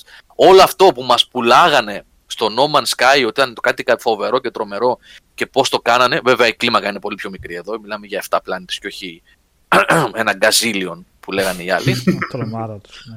το οποίο ήταν το πιο βαρετό πράγμα γιατί αυτό το παιχνιδάκι εκτός από ε, το προπατορικό αμάρτημα της Ubisoft δηλαδή το grinding και την επανάληψη στις αποστολές είναι ένα πολύ ωραίο space shooter με τέλειο χειρισμό, φοβερό εικαστικό επαναλαμβάνω ε, το οποίο έχει και έτσι ωραία δομή γενικότερα, με διαφορετικούς πλανήτες, πράγματα να κάνεις. Σαν παιχνίδι, α, φοβερό shooting, φοβερό shooting, φοβερή αίσθηση στην πτήση, πολύ εύκολο στο χειρισμό. Δουλεύουν όλα τέλεια σε ό,τι έχει να κάνει με το gameplay του. Όλα όμως, mm. έμεινα πάρα πολύ ευχαριστημένος. Και έχει και ένα φοβερό co-op, το οποίο είναι ιδανικό, ε, είναι μόνο local, προσέξτε, και είναι σχεδιασμένο ε, με γνώμονα το ότι ο δεύτερος παίκτης είναι μικρό παιδί. Δηλαδή, σας είπα προηγουμένως ότι έχει διτή φύση σαν παιχνίδι. Μπορείς να το παίξεις κανονικότατα αν είσαι μεγάλος ηλικία και δουλεύει ωραία και με, με ωραίο shooting και με εθισμό να κάνεις και άλλα πράγματα, να προχωρήσεις, να αναβαθμίσεις κλπ. Ε, αν το έχεις πάρει με γνώμονα νεαρή ηλικία, νε, νεαρό gamer, μικρό παιδί, το co-op παίζεται, δεν χρειάζεται να έχεις βάσεις, παίζεται πάλι digital μόνο του κανονικά Παίζεται και με δύο βάσεις, με πλαστικά παιχνίδια, όπως θέλεις, ε, με οποιοδήποτε συνδυασμό. Και είναι ωραία φτιαγμένο γιατί αν ο δεύτερος παίκτης είναι μικρό παιδί και δεν μπορεί να ακολουθήσει, δεν μπορεί να κάνει, έχει ένα ημιαυτόματο σύστημα να έρχεται κοντά, να βοηθάει κτλ. Ε, γενικά, τεχνικά το παιχνίδι δουλεύει τέλεια. Δηλαδή, αν έχει κανένα νουμπά να τον κουβαλάς μαζί. Αυτό. τον τίνει. Τον τίνει. Αυτό λέμε αυτό. Άμα κουβαλάς ναι, ναι, ναι. που λέμε αδάκτυλο. Έχει τρόπο, έτσι. Γενικά, παιδιά, εγώ είμαι ευχαριστημένος από το παιχνίδι ως παιχνίδι, με, την, ε, με τους αστερίσκους που θα τα γράψω και στο κείμενο πιο αναλυτικά, του grinding και της επανάληψης στι αποστολές. Είναι αφόρητο αυτό σε σημεία. Αφόρητο όμως. Και δυστυχώς η Ubisoft το έχει κάνει πλέον αυτό νόρμα στα παιχνίδια της. Έχει πάρει ε, μία. Ναι, έχει πάρει Νικόλα αυτό. Ναι, ακριβώς. Έχει πάρει μία λογική την έχει, την έχει παγιώσει, έχει ρίξει τα θεμέλια και πάνω σε αυτή τη λογική του open world με side quests τα οποία είναι ανούσια. Αυτό που βλέπουμε τώρα εδώ πέρα είναι ένα τέτοιο, ένα side quest το οποίο σου λέει πήγαινε εκεί και μάζεψε και τι, προσέξτε να δείτε τώρα ρε παιδιά, τι γίνεται. Έχεις τη δυνατότητα να σκανάρεις κάποια πλάσματα σε, σε κάθε πλανήτη. Τρία διαφορετικά μόνο υπάρχουν, έτσι. Είναι και περιορισμένο αυτό. Δεν το έχουν αναπτύξει και πάρα πολύ το μηχανισμό. Εσύ μπορεί να έχεις πάει πέντε λεπτά πριν να έχεις πάρει, να έχεις σκανάρει από μόνος σου ε, τα πλάσματα αυτά που περιφέρονται στον πλανήτη, την πανίδα, να πας να στήσεις ένα outpost, γιατί έχει και strategy elements μέσα, να χτίσεις outposts για να ενδυναμώσεις ε, τον πλανήτη και τις άμυνές σου, γιατί έρχονται οι άλλοι με, τα, με τις ναυαρχίδες, οι οποίες ναυαρχίδες ρίχνουν μέσα στον πλανήτη κάτι τεράστια bosses τα οποία μολύνουν τον πλανήτη, πάει κλιμακωτά δηλαδή ε, και πας να πάρεις ένα quest και σου λέει πήγαινε να σκανάρεις τρία τέτοια πλάσματα, τα οποία εσύ μόλις τα έχεις σκανάρει. Και δεν μπορείς να το παραδώσεις. Το θεωρεί ότι πρέπει να γίνει από την αρχή. Δηλαδή έχει τέτοια προπατορικά αμαρτήματα που ε, έχουμε πάρει δηλαδή από RPG Κατάλαβες ε, ότι σε αντιλαβέ. Ε, αυτά τα χαζά που δείχνουν και ότι είναι λίγο ναι. από γραμμή παραγωγής έτσι. Δεν υπάρχει το ναι. μεράκι να πει. Αυτό, αυτό, να το σκεφτεί ο άλλος. Να, μα έχει κάνει ο άλλος το ήδη, να το κάνω. Έχουμε απλά άλλον ένα, ένα διαφορετικό διάλογο, κάτι τέλος πάντων. Καλά, αυτό με τους διαλόγους. Το, yeah. το ελκυστικό της υπόθεσης είναι, ρε παιδί μου, ότι εγώ είχα την, την εντύπωση ότι πρόκειται για arcade shooter αυτό. Ε, Οδυσσέα, Γιατί καταλαβαίνεις. εγώ το κράτησα για μένα αυτό να το κάνω review, έχοντας στο μυαλό μου ότι είναι Star Fox αυτό. Ναι, μπράβο, ένα τέτοιο πράγμα νομίζω πως είναι και εγώ. το Και πιστεύω. μόλις, μα το είπα στο stream που έκανα, το είπα ότι ε, να δω τι θα κάνω, πώς θα το βγάλω πέρα. Τελικά, επειδή όφιλα να το κάνω, ε, αφιέρωσα ένα ολόκληρο Σαββατοκύριακο, δεν έκανα τίποτα άλλο στο σπίτι μου. Έτσι. και έγραψα 37 ώρες καθαρού gameplay, 36. Είναι, η- όχι, μην σας πω ψέματα, είναι το Ubisoft Club μου γράφει 27 ώρες solo και 7 ώρες και 40 λεπτά co-op με platinum trophy. Είναι 34-35 ώρες αυτές. Ε, Από την άλλη όμως, ε, εντάξει, ρε παιδί μου παίρνεις αυτό το παιχνίδι, ξέρω εγώ, εγώ το σκέφτομαι για το Switch, γιατί το ελκυστικό είναι ακριβώς αυτό το κατακριτέο, το grind δηλαδή, το ότι παίζεις χαλαρά, ε, άμυαλα εντός εισαγωγικών, ανεβάζεις level, μοντάρεις το σκάφος, έτσι παίζεις. Αυτό κάνεις είναι το κάποια παιχνίδι. κουεστάκια, ξεκούραστα τελείως για το κεφάλι σου, για τον εγκεφαλό σου, ας πούμε. Δεν κάθεσαι να κουραστείς, ούτε να δώσεις περισσότερο. Αυτό το έχει το παιχνίδι, χρειάζεται. Οδυσσέα. Το έχει, Είναι το έχει. ξεκούραστο παιχνίδι. Και για το Ναι. Switch, για το φορητό, δηλαδή να ξαπλώσεις λίγο, ξέρω εγώ, στον καναπέ. Να σου, σε στο πάρει ο κρεβάτι, ύπνος. να βάλεις, να παίξεις λίγο, να χαλαρώσεις. Θα ήταν ό,τι έπρεπε. Αλλά μέσα από την κουβέντα, εάν χρειάζεται να σκάσεις από εδώ, να σκάσεις από εκεί, για να πάρεις όπλα, για να πάρεις σκάφη. Ε, ρε φίλε, Οδυσσέα, κοίτα να Όχι, δεις. Σαν παιχνίδι επαναλαμβάνω ότι όλο αυτό που περιέγραψα προηγουμένως, δηλαδή το shooting του και τα boss fights που έχει, κα- είναι ξεκάθαρα επηρεασμένο από το Star Fox. εμένα δεν με πειράζει η grind φύση του παιχνιδιού. Ε, Αυτό πήγα να σου πω. Καμιά φορά το ψάχνω σε, αυτά τα, παιχ- σε κάποια Ναι. παιχνίδια, ας πούμε. Ε, δεν θέλω ξέρεις τι, όλα το τα grinding παιχνίδια να όμως είναι έχουν πολύ story και επανάληψη, το ένα φίλε. και το άλλο. Να σου πω κάτι. Δεν με πειράζει, δεν με Όταν, πειράζει. όταν υπάρχει, να σου πω, όταν έχει 7 πλανήτες, τους έχω καθαρίσει όλους στο 100%, ετοιμάζομαι να πάω στο επόμενο boss fight και ξαφνικά μου ρίχνει σε όλους τους πλανήτες ναυαρχίδες οι οποίες ήρθαν από το πουθενά και κάνουν corrupt εκ νέου τους πλανήτες και πρέπει να ξανακατεύω να τους κάνω όλους πάλι Ρε κίτρινους. Γιώργο, εντάξει, εκεί πλέον ε, σταματάς ε, να παίζεις το παιχνίδι, ξέρω εγώ. Αυτά που είχε να σου δώσει, σου τα έδωσε. Δεν θα παίζεις το επάπειρο μέχρι να δεις τίτλους τέλους, ας πούμε. Δηλαδή, μπαίνεις και σε αυτή τη λογική, ξέρω εγώ. Ναι. Ε, με αυτό το σκεπτικό, παιχνίδια, ξέρω εγώ, σαν τον Diablo, δεν σταματάνε ποτέ να τελειώνουν, ας πούμε. Ναι, ναι, Να ναι. παίζεις- Αυτό έχουν προσπαθήσει να κάνουν εδώ, έτσι. Να Ε, ξέρεις. εντάξει, Γιατί endgame ok, δεν έχει. οκ. Εγώ που το τελείωσα και τα έκανα όλα, έχω αφήσει μόνο κάποιες ανεξερεύνητες περιοχές στους πλανήτες. Ε, οπότε να ξέρετε το παιχνίδι σαν διάρκεια, αν θέλετε να τα κάνετε όλα ε, και μετά το endgame πάει πάνω από 40 ώρες. Ε, έχει αυτή τη λογική. Ότι αρχίζει και ξανα spawn-άρει τους εχθρούς από την αρχή για να υπάρχει κάτι να κάνεις, για να μην είναι άδειος ο κόσμος. Αυτό δεν είναι κακό. Αυτό δεν είναι κακό. Είναι, είναι κακό. βαρετό και κουραστικό. οκ. Ναι, ναι. Αυτά είναι. Κακό, είναι κουραστικό βασικά και βαρετό. Δηλαδή από, κα- από ένα σημείο και μετά θα πεις ρε παιδί μου μπούχτησα από αυτό το παιχνίδι, το παρατάω, πάω στο επόμενο. Ε, ή μπαίνει στη διαδικασία, βέβαια, sorry που διακόπτω, να, να αγοράσει τα άνα τα σκαφάκια, τους πιλότους, ξέρω 'γώ, να Ναι. δεις τι διαφορετικά Α, θα μπράβο. ήταν. ε, Ε, και αυτό. Βεβαίως. Επίσης να πω ότι έχουν πάρει το παιχνίδι σαν αν θέλουμε να το υπεραπλουστεύσουμε έτσι, να το βάλουμε να, για να μεταφέρουμε στον κόσμο περίπου τι δομή έχει, έχει πάρει από τρεις διαφορετικές σχολές.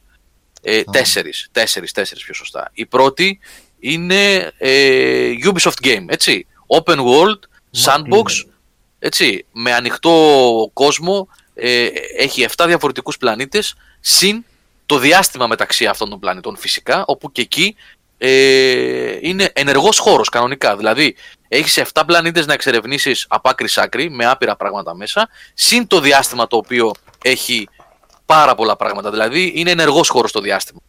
8 δηλαδή διαφορετικές περιοχές, τεράστιες προς εξερεύνηση. Η δεύτερη σχολή είναι το Mass Effect Andromeda.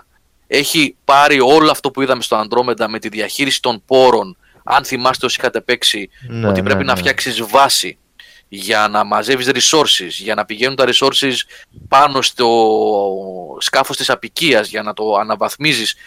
Αυτό όλο είναι ίδιο, είναι copy-paste από το Mass Effect Andromeda. Έχει πολύ gathering το παιχνίδι. Πάρα πολύ, ναι. Μμμ. Το τρίτο είναι αυτό που σας είπα, το εξαιρετικό του gameplay βεβαίως από Star Fox. Έχει, εντ- και νομίζω ότι τελικά δεν είναι τυχαίο το ότι στο Switch, στο Switch συγγνώμη, το πάντρεψαν με τον ε, Star Fox και έχει και λίγο story μέσα σχετικά με τον χαρακτήρα αυτό και τους υπόλοιπους από, το, από τη σειρά Star Fox της Nintendo.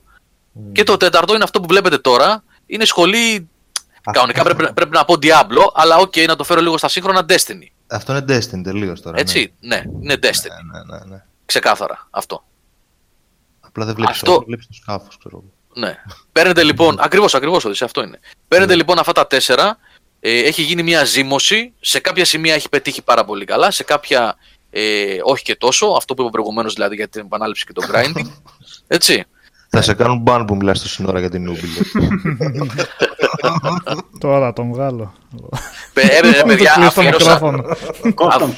αφιέρωσα πάρα πολλές ώρες. Λοιπόν, για να καταλήξουμε και κλείνω με αυτό, το Starlink Battle for Atlas είναι ένα περίεργο project που συνδέει το Space Shooter με το ανοιχτό της Ubisoft με τα πλαστικά παιχνίδια.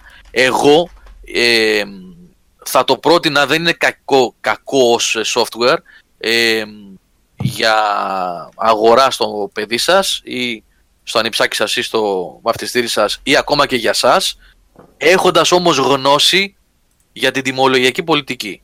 Ψάξτε το, δείτε ακριβώς τι παίζει, γιατί σαν παιχνίδι δεν είναι κακό. Επαναλαμβάνω, δεν θέλω να βγει αρνητισμός από αυτά που είπαμε από την αρχή για τα πακετάκια και πόσο κάνουν. Αυτό για μένα είναι σημαντικό αρνητικό. Ο καθένας το αξιολογεί αναλόγως με το δικό του κριτήριο. Έτσι παίζει Ε, χωρίς τα πακετάκια. Παίζει, παίζει κανονικότατα χωρίς τα πακετάκια. Δεν παίρνει όλη την εμπειρία σας, επαναλαμβάνω. Έτσι. Ε, με, τις, με τους πιλότους σας και τα λοιπά. Να, να- μπορεί να παίξει και αυτό που βάλει ο Νικόλας τώρα και τελείωσες. Αυτό είναι από το Atari, έτσι, Atari 2600 είναι Ε, αυτό. ναι, ναι. Έλα, Λοιπόν, λοιπόν. ε, παιχνιδάρα, ναι. Λιγότερο επανάληψη έχει αυτό, λέει. Αυτό τέτοιο. Επόμενο. Το review θα βγει μες στη βδομάδα. Θα ε, τα πω λίγο πιο. Θα τα βάλω σε σειρά. Και τώρα τα λέγαμε λίγο σκόρπια. Έτσι, λίγο μπρος, λίγο πίσω πηγαίναμε. Αλλά στον προφορικό λόγο έτσι γίνεται. Ε, θα βγει το review μες στη βδομάδα αναλυτικά και για τιμολογιακή πολιτική και για ποιότητα παιχνιδιού και εντυπώσεις. Αυτά. 99-99, έτσι. 69-99 Και αν Γιάννη πάρει δεν έχει. ξεχωριστό, όχι για το παιχνίδι αυτό λέμε τώρα. Για το Star Wars. Α, το Star Wars. Ναι. Γενικά παίζεται τίποτα. Τι είπε, 35 ώρες Starlink, δεν σου είπα τώρα. Καλά, ε, πέρα από το Star. Τι Τα άλλο άλλα- θες από τη ζωή μου; Τα άλλα τα παιδιά δεν παίζουν τίποτα. Εν Άλλα η παιδιά; μονή του Red Dead Ε, που Redemption. είμαστε εδώ στο chat. Α, Ε, Εδώ. ε, ναι. Νίκος, Νικόλας. ε, εγώ το, το Bart Cell και World of Warcraft που συνεχίζω να παίζω δυστυχώς. Να είδες τι μου Πλάκα κάνεις. κάνεις. Αύγουστο και παίζω ακόμα. Καλά να πάθω. Ένα μετάλλιο στον κύριο Πλωμαριτέλη που συνεχίζει να παίζει τη μεγάλη πατάτα που ονομάζεται Battle for Azeroth. το χειρότερο μακράν expansion, δηλαδή κοντραροχτυπιέται με τον Draenor αυτό το πράγμα που έβγαλε η Blizzard. Έτσι. Α, απλά Με δεν μία κάνα πρόταση το έσβησε. Ε, ρε φίλε, εντάξει τώρα, οκ. Απλά βρήκα παρέα ρε, εσύ και κάνουμε κάποια Mythic Dungeons και Μα ξοδεύω τι, κάποιες κα- τι ώρες. κάνετε κάποια Mythic Dungeons; Το Warcraft είναι μόνο Mythic Dungeons, δεν είναι κάτι Ακριβώς. άλλο πλέον. Μόνο αυτό. Έτσι. δεν υπάρχει κάτι άλλο, δεν υπάρχει MMO στην όλη φάση. Mythic Dungeons αυτό. Τελείως. Μετάλλιο, πάντως μπράβο είσαι ήρωας, εγώ δεν άντεξα. ένα Εν τω μήνα μεταξύ, άντεξα. ξέρεις, Δεν ξέρεις μπορεί. ποιο είναι το κόλπο με τα Mythic Dungeons που έχουν μπει. Κατά τη γνώμη είναι ίσα ίσα για να τονώσουν την competitive sport σκηνή. Έτσι. Δεν... Από ένα σημείο και μετά φτάνει εκεί πέρα το. Ποιος θα... θα μπει η προ ομάδα, θα το κάνει γρήγορα σε χρόνο, θα το κάνουν στο YouTube και στο stream και θα φέρουμε κόσμο να δει και να δοξάζει ποιοι το κάνουν και πιο γρήγορα. Καταλαβες. Είναι το εκεί πλέον διάβασα. στοχεύει. Α, ναι. Τώρα που είπες για stream, διάβασα μια συνέντευξη ενός από τα στελέχη που φτιάχνουν τώρα το Anthem και τον ρωτάει ένας τύπος, νομίζω, συνέντευξη, δεν θυμάμαι σε ποιο site, anyway, σε κάποιο ξένο site και του λέει, ξέρω εγώ, ε, με τι ταχύτητα θα πετάνε τα Jupiters. Ε, τα Jupiters είναι αυτές οι εξωσκελετοί, ξέρεις, που βάζουν οι κλασεις ρε παιδί. Αυτά που- Ο- ε, Javelins. Τα Javelin, sorry, ναι. Ναι. Και του λέει ο τύπος, ξέρω εγώ, ε, κοιτάξτε να δείτε, δεν τη βάλαμε και πάρα πολύ γρήγορα την ταχύτητα ε, πτήσης, διότι αντιλαμβάνεσαι ότι αυτό θα δημιουργήσει προβλήματα θέασης στο streaming. δηλαδή, Αχα. Ε, πώς; Έτσι. Τι λέει. Δώσε. Θα πω ήττα. οκ. Ήττα. Κανονικά. Αλλά, ναι, συγχαρητήρια. Εγώ δεν δεν κατάφερα, αγαπητέ φίλε Νίκο. Δεν- Πολύ σούπα έχει γίνει το Warcraft. ρε φίλε. Anyway, πάμε παρακάτω. Ε, εντάξει, άμα πας να μπει με μια λογική του WoW τώρα ότι δεν έπαιζα δεν- και ψάχνεις community για να κάνεις πράγματα είναι δύσκολο. Δεν υπάρχει εκείνο που υπήρχε παλιά. Αλλά επειδή εγώ βρήκα 3-4 άτομα και μπορούμε και κάνουμε το παρεΐστικο αυτό, τα dungeons, όπως κάνετε στο Destiny, τα raid ή τίποτα τέτοιο, Μμμ. οκ, Ωραία, εκεί παίζεις, ναι. εκεί παίζω, κατάλαβες. Εκεί παίζεις, ναι. Ο Σαμ μπορεί να λέει. Α, ο Γιώργο Σάμ είναι στο chat, δεν ξέρω αν τον είδες. Όχι, γεια σου Σαμ. Λέει, έχει να κάνεις πολλά πράγματα. Οκ. Ναι, έχεις, ναι. Εγώ δεν βρήκα και πάρα, πάρα πολλά πράγματα να κάνω Έχεις, στο ε, Battlefield. α, α, λοιπόν. Αλλά Έκανες, Πώς να war, περιορέξω το έκανες λεξικό, Warfronts, ας πούμε. Το έκανες τα μία, Warfronts το δεν έκανες μου δύο. Δεν μου άρεσαν τα Warfronts. Ωραία. όχι. Έκανες Expeditions, έκανες μία, έκανες δύο. Τα στάφισα και αυτά. Ωραία. World Quest, κάνεις να ανεβάσεις reputation, τα τερμάτισες; Τα πήγα Exalted. Ωραία. Μετά τι έχεις να κάνεις, Mythic Όχι, ο, Dungeons. ο κόσμος είναι Shell. Γιατί δεν εκμεταλλεύεται το με τον πανέμορφο κόσμο που έχει ε, για το 120 level που είσαι. Χρησιμοποιεί μόνο τις καινούριες περιοχές. Είναι ένα πρόβλημα αυτό. Ε, βέβαια. Και αυτές οι καινούργιες περιοχές είναι τελείως σε streamline, έτσι. Δηλαδή, οκ. Πάει να ανοίξει λίγο το πράγμα μετά με τα World Quest, αλλά και πάλι είναι τίποτα. Τικάκια στο χάρτη. Πας εκεί, τελειώνεις, πας στο επόμενο, τελειώνεις, τέλος. Ο Οδυσσέας σαν να παραήρθες κοντά στο μικρόφωνο. ναι, ναι. Μπουμπουνίζει. Οκ. Μαρίνο Δεμέκα, επειδή έχω εμπειρία από αυτό το παιχνίδι και το είχαμε συζητήσει παλιότερα, το Titanfall 2 αξίζει. Έχει ένα πολύ ωραίο campaign. Το multiplayer δεν το ξέρω να σου πω για να είμαι ειλικρινής, Αλλά έχει ένα πολύ ωραίο campaign που δεν συνηθίζεται να το βλέπεις στα σύγχρονα FPS, που λείπει. Ε, αν το βρεις που το έχει νομίζω, το PSN αυτή τη στιγμή γενικά παντού, αν ψάξεις να το βρεις πάρα πολύ φτηνό ε, και σ' αρέσουν τα καλά FPS ε, stories, εντάξει, καταλαβαίνεις τι λέω, όχι δεν μιλάμε τώρα για τίποτα Half-Life και τέτοια, αλλά Είναι καλό, εντάξει. είναι δεν καλό, είναι καλό, είναι καλό. Είναι Δεν καλό. είναι ξεπέτα, είναι πάρα πολύ καλό. Καθόλου, ε, καθόλου, έχεις δίκιο. extra edge του Καθόλου. παιχνιδιού. Ναι, ναι, ναι. Και πολύ έξυπνες πίστες, κάτι πολύ έξυπνους μηχανισμούς έχει. Αυτό με το χρόνο, ειδικά εκεί που παίζει και είναι το επίπεδο. Είναι, είναι πολύ ευχάριστο. Βέβαια. Τι; Γελάω γιατί λέει ο Κώστας εδώ καλύτερο campaign από το Call of Duty 4, μάλλον εννοείς Κώστα του Black Ops 4, ε; Μμ. Ο Θάνος θα μας πει, δεν ξέρω. ναι, Γιατί είναι, έχεις δίκιο, το είναι γύρω στις 7 4 ώρες. Ναι, 6-7 ώρες. Είναι και κανένα στο 7 ώρο. Έκλεισα λέει το Woofer λέει αφού έχει λέει ο Οδυσσέας stream. Μάλλον επειδή η φωνή σου είναι πηγαδίσια. Ε, Διφορούμενες απόψεις. Ο άλλος δεν με ακούει καθόλου. Τώρα δεν- Ναι, γιατί κάνει βόλτες στο μικρόφωνο μπρος πίσω γι' αυτό. Η εικόνα είναι Titanfall που βάλει ο Νικόλας, ναι, Titan. Είναι πολύ ωραίο, το, το δυνατό του χαρτί του παιχνιδιού αυτού είναι προφανώς το shooting, έχει φοβερό αίσθηση, φοβερή αίσθηση το shooting. Είναι από την ομάδα που κάνει τα Call of Duty, έτσι μην ξεχνάμε. Ναι. Ποιοι είναι, πίσω από το Titanfall. Ε, και ο συνδυασμός του Titan με τον πιλότο. Δηλαδή, πότε είσαι με τα πόδια και είναι κλασικό FPS, πότε είσαι με τον Titan και γίνεται έτσι ένα πολύ ωραίο mech shooter. Γενικά είναι ωραίο το campaign του. Μμμ. Και από όσο έχω ακούσει είναι και το multiplayer πολύ καλό. Ε, Αλλά πρέπει να πήγε λίγο άκλα αυτό, μάλλον. Ε, δεν θυμάσαι επί την περιβόητη ιστορία που το βγάλανε μεταξύ Call of Duty και Battlefield EA. Ε, διαβάζω τα σχόλια του Κώστα Καντελόπουλου. Παιδιά, το campaign του Black Ops είναι τέλειο. Απλά δεν υπάρχει. Αυτό δεν υπάρχει. Ω, ε, με την ψήρα του PS4 είμαι, δεν είμαι με κανένα μικρόφωνο της φελοσύνης. Καλά, αυτό το μικρόφωνο ξέρεις τι καλό που είναι τελικά, αυτό το ψεύτικο πράγμα.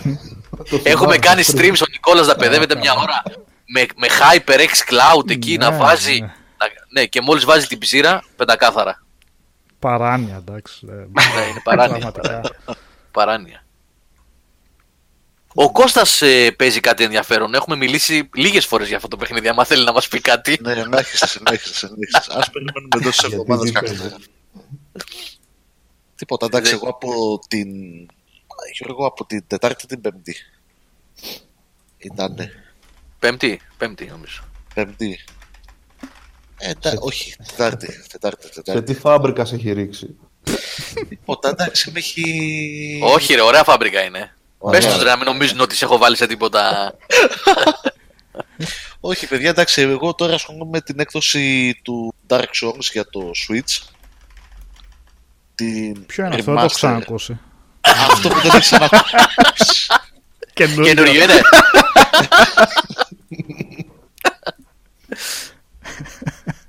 αυτό που ναι, ήταν να κυκλοφορήσει κάποτε εντός του περασμένου Αΐου, αν δεν κάνω λάθος, και που άρχισε λίγο να βρει το δρόμο για το Switch, αλλά τελικά εντάξει τα κατάφερε.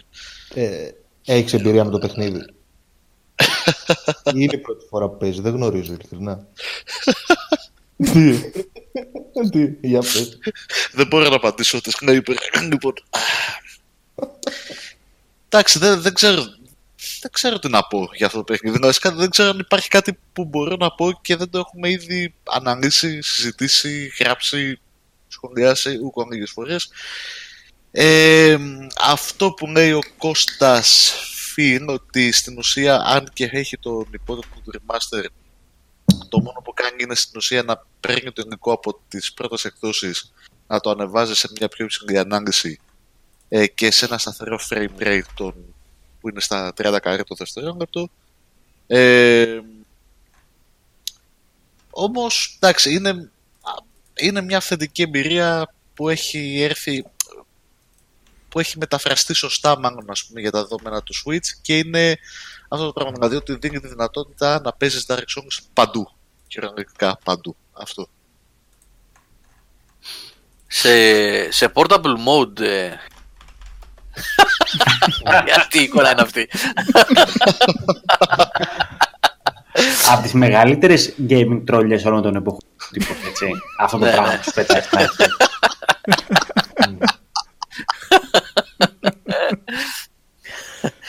Κώστα, σε portable mode είδα ότι είδα, είδα κάτι βιντεάκια, πέφτει πάρα πολύ. Γίνεται σχεδόν σαν το 360 την έκδοση και το PS3 είναι. Ε, εντάξει, γιατί σε πρώτα από mode είναι η ανάλυση, η maximum ανάλυση που υποστηρίζεται είναι το, τα 720, έτσι. Είναι, είναι στάνταρ αυτό, δεν πάει παραπάνω. Ε, ε, σ- όταν το παίζουμε σε dock και το παίζουμε στην τηλεόραση είναι κανονικά, δηλαδή αγγίζει τα 1900, τα, το, το, τα 1080 ας πούμε, το, τη Full HD ανάλυση. Ε, προσωπικά ε, νομίζω ότι η έκδοση, δηλαδή το κομμάτι του dock δεν ξέρω αν το έχουν παίξει κάποιοι άλλοι από το chat, κάποια άλλα παιδιά ή αν έχουν δει το ίδιο πρόβλημα, ε, πάσχει στο dock. Στο Switch. δηλαδή, ναι, ναι, ναι. Ε, υπάρχουν ας πούμε, πολλά frame rates, ε, πτώση δηλαδή στα frames, ε, κάπου Frame drops, κολλάει, ναι, ναι, ναι, ναι, ναι. ναι, ναι. Αλλά η έκδοση, που- δηλαδή το portable mode είναι φαντάζομαι ότι καλύτερο θα μπορούσα να είχα να κάνει για το Switch τα τελευταία χρόνια. Έτσι. Είναι μια αυθεντική εμπειρία, ο χειρισμός ε, α- αν εξαιρέσουμε λίγο το ότι το α χρησιμοποιείται για να ακυρώσει τις αποστολές και το β είναι αυτό που θέλει για να τις επιλογές και το β είναι αυτό που έχουμε για να επιλέξουμε τα ε, τα διάφορα options ας πούμε και αυτό λίγο ξενίζει α, τους παραδοσιακούς χρήστες της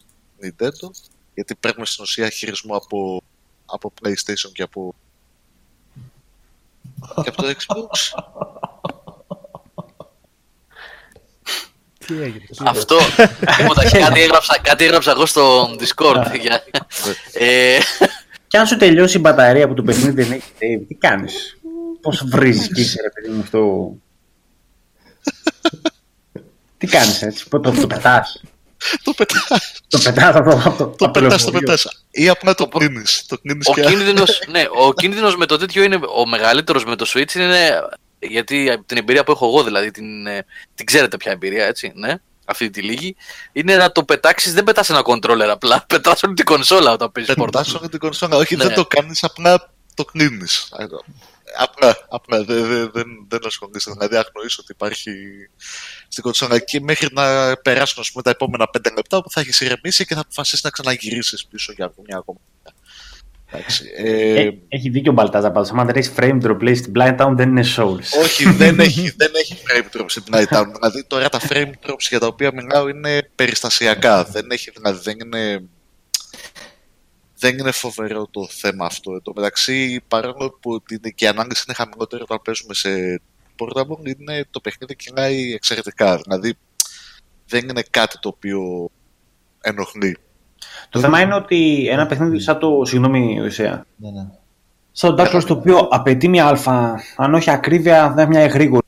Μεταφράζεται καλά στο χειριστήριο και στο πώς είναι φτιαγμένα τα controllers του Switch. Γιατί άλλο να είσαι με το Xbox που έχουν ζητήσει στα χέρια σου και μπορείς να ελιχθείς στις απαιτήσεις ενός δύσκολου παιχνιδιού, αλλά στο Switch Ισχύει, ισχύει, ισχύει. Κοίταξε να δεις. Σε πρώτα mode ο χειρισμός είναι σε καλά επίπεδα. Αν δεν έχει το Pro Controller στην τηλεόραση, νομίζω ότι έχουμε θέμα εδώ. Δεν ξέρω δηλαδή κατά πόσο μπορείς να χρησιμοποιήσεις τα Joy-Cons για να.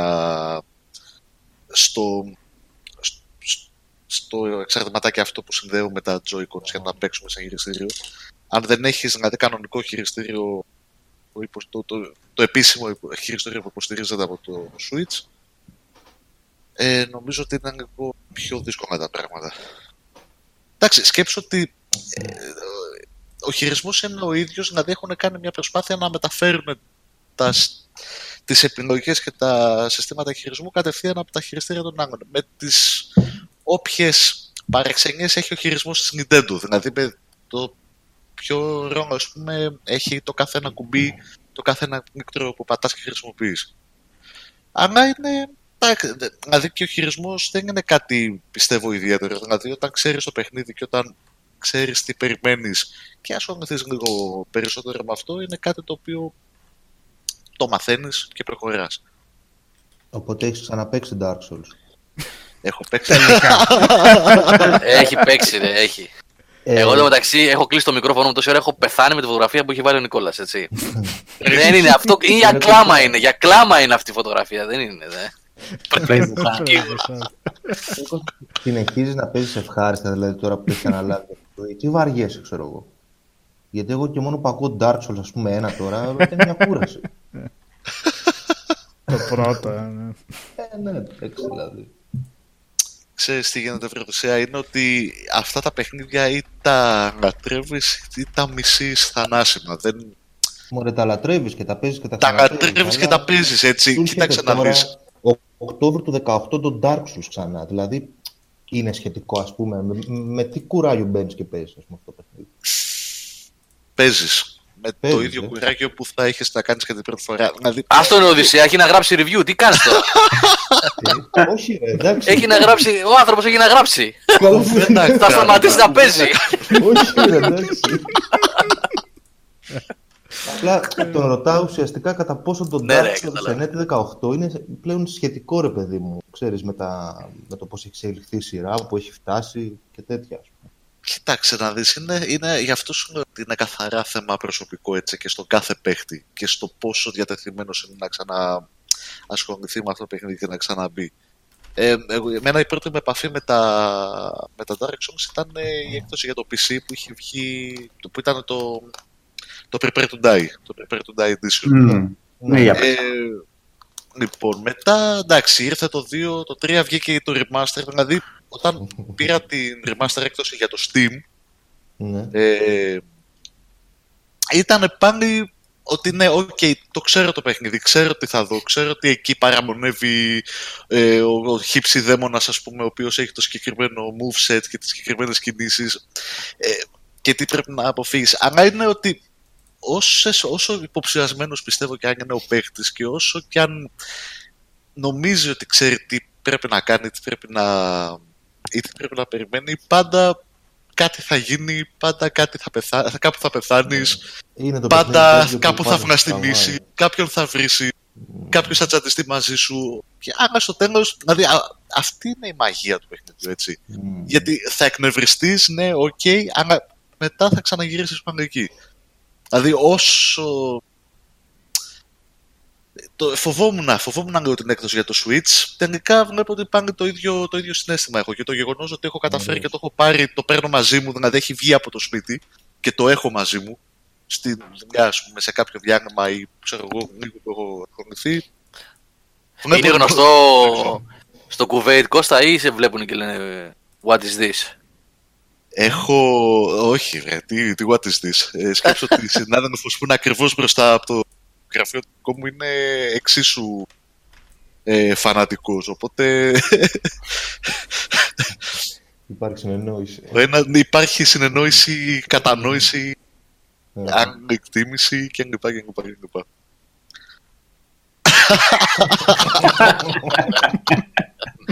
Όπου Γελάμε τώρα. Ο Νικόλα συνεχίζει να δίνει. Πάντως, εντάξει, το Night Town είναι όπως πρέπει να είναι, όπως τα δει και στι Remastered. Δεν έχουμε δει αυτά τα επικά ε, frame drops που είχαν αφήσει εποχή κάποτε πριν από μερικά χρόνια. Μάλιστα. Λοιπόν, πριν πάμε σε επόμενο θέμα, να δούμε εδώ το λίγο το chat. Ο Μιχάλης, ο Μιχάλης Στρίγκας λέει, ξέρετε μήπως το, X, το Xbox One εννοεί, ε, θα βάλει ελληνικά μενού στο μέλλον. Δεν υπάρχει κάτι, κάποια ενημέρωση γι' αυτό, Μιχάλη. Είχα ρωτήσει εγώ τον υπεύθυνο ε, της Microsoft ε, στην E3 φέτος, που είχα πάρει μια συνέντευξη, που είναι ο άνθρωπος που ουσιαστικά κινεί τα νήματα για όλη τη Μεσόγειο για το Xbox ε, και το ρώτησα και είπε ότι δεν έχουν κάτι στα πλάνα αυτή τη στιγμή, αλλά γενικώς. Ε, ε, καλά, ένα localization το μενού πόσο δύσκολο είναι, παιδί. Έλαντε. Ε, δηλαδή, είναι θέμα, ξέρεις τι. Η Microsoft ε, βάλει. Πρέπει να, sorry παιδιά, πρέπει να κοπήκαμε για λίγο, αλλά επανήλθαμε. Okay, απλά συνεχίστε. Okay. Το ναι. OBS έκανε ένα κόλλημα. Ναι, OK. Okay. Πρέπει να είμαστε στον αέρα, παιδιά. Ναι, ναι. ναι. ναι. Ωραία. Νίκο, τι, ξανακάνεις την ερώτηση. Ναι, ναι. ναι, δηλαδή τι κοστίζει. Καλά, δεν μιλάμε ότι θα έχει κόστος για κάποια μετάφραση, αλλά πόσο δύσκολο είναι να κάνει κάτι τέτοιο ένα localization του μενού. Ε, Νικό, από εμπειρία τώρα που έχω σχετικά με την μετάφραση. Ακριβώς, γι' αυτό ρώτησα και εσένα. Δεν είναι ότι είναι δύσκολο να το κάνεις. Δηλαδή, μια ομάδα πέντε ανθρώπων ε, το, ε, ε, αν, μιλήσουμε το, αν μιλήσουμε για το μενού, δηλαδή για τις επιλογές του μενού μιας κονσόλας, ε, όχι πέντε ατόμων, έτσι δύο άτομα κάθονται κάτω και έχουν τελειώσει σε ώρες. Mm-hmm. Δηλαδή είναι, είναι, είναι καθαρά θέμα ώρων, δεν είναι κάτι δύσκολο. Το δύσκολο έχει να κάνει με το τι ζητάει η κάθε ομάδα ή ο κάθε μεταφραστής. Όχι, δεν είναι. Νομίζω ότι η Microsoft ε, μπορεί να υπάρχει άλλο πρόβλημα, δηλαδή να μην τους ενδιαφέρει σαν αγορά η Ελλάδα επειδή είναι πολύ μικρή ένα και δεν έχει να κάνει με το κόστος. Δεν νομίζω ότι η Microsoft κολλάει στο να βάλει μια ομάδα πέντε άνθρωπων να κάνουν. Κάνα εδώ, εντάξει, ναι. έχουμε να κάνουμε ναι, με το ένα στο το άλλο, έτσι. Δεν νομίζω ότι νομίζω, αυτό ήταν... Ναι, ναι, ναι. Νομίζω ότι το πρόβλημα στο One ε, είναι ότι είναι το μενού διαφορετικό από το PS4. Είναι πιο, πώς να το πω τώρα, πιο οργανικό, πιο live. Χωρίς να σημαίνει ότι είναι καλύτερο αυτό. Είναι χειρότερο από όσοι έχουν εμπειρία με το One, αυτό λένε. Και με τα δύο, μάλλον. Όσοι έχουν εμπειρία και με τα δύο. Ε, δεν είναι σαν το 360 που ήταν εξαιρετικό το user interface. Όμως ήθελα να πω ότι ε, το store και γενικότερα όλα τα υπόλοιπα πράγματα, τα features που έχει το One, δηλαδή το. Πώς το είπαμε, το, το mixer.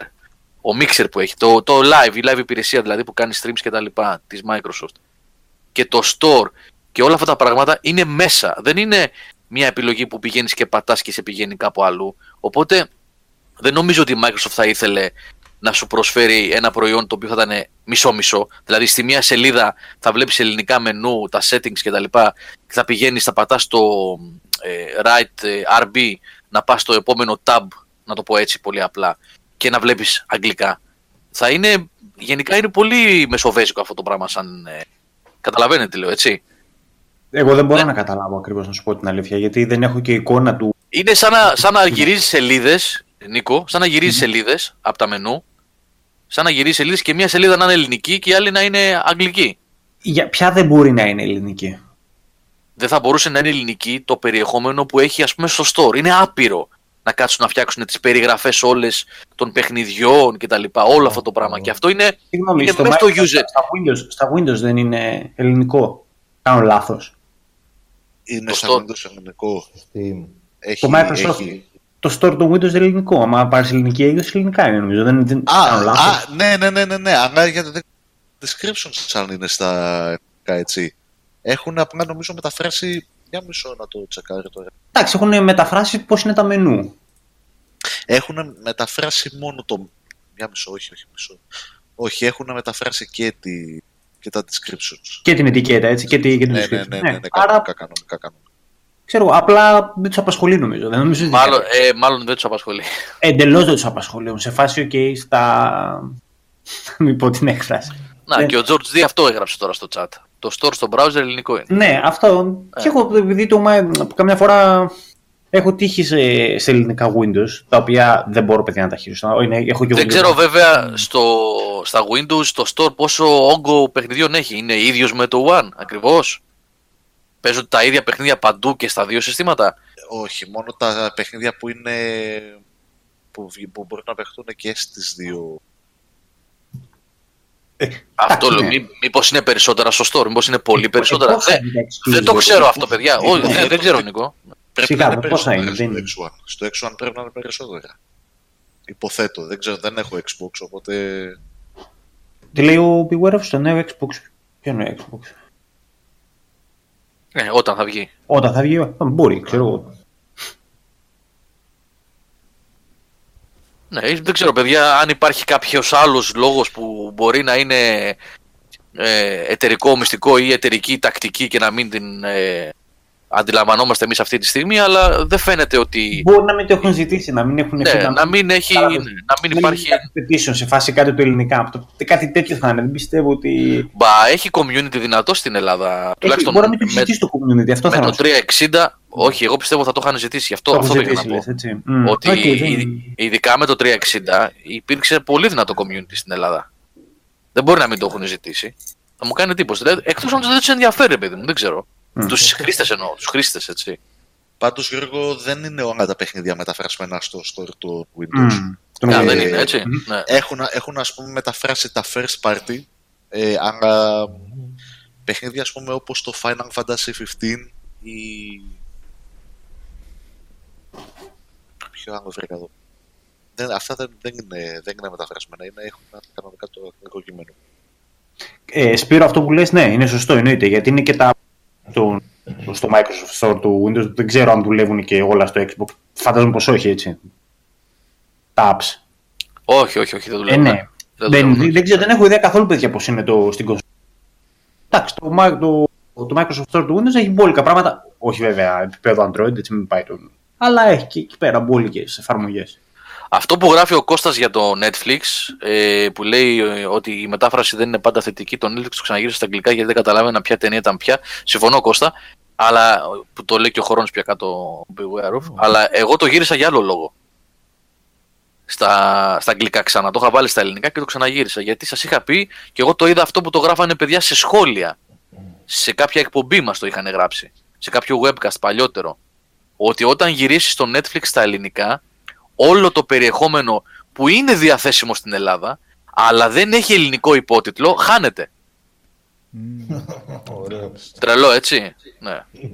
Τρελό. Οπότε το ξαναγύρισα στα αγγλικά για αυτόν τον λόγο. Γιατί βλέπω, ας πούμε, σειρές που δεν έχουν ελληνικούς υπότιτλους και είναι πολλές αυτές, τις οποίες τις πέταγε απ' έξω. Εγώ πάντως ζορίζομαι, παιδιά, σε ελληνικά μενού πλοήγηση πάρα πολύ. δηλαδή, Ε, ναι, μα... ναι, έκανα κινητό κάμιας μάνας να φτιάξω τίποτα τέτοιο. Φάσο και τι γίνεται, ρε παιδί μου. Λέω, τι, τι θέλει να πει. Και, και τα- μεταφράζονται και. Πολλές λέξεις και περίεργα στα ελληνικά. Ναι, ναι, ναι. μ. Είναι η επίσημη μετάφραση. ξέρω. Ναι, Εγώ δεν ναι, καταλαβαίνω ναι. γιατί μεταφράζουν τις ταινίες, δηλαδή τους τίτλους, συγγνώμη. Α, Θα μπορούσαν άλλο να, είναι, ναι. να αφήσουν τον τίτλο της ταινίας ή της σειράς ως έχει και να έχουν ελληνική περιγραφή και ελληνικά μενού. Εντάξει, γιατί; Πάρ' τον σόλ. Έχουμε τριβή πάτων σόλ.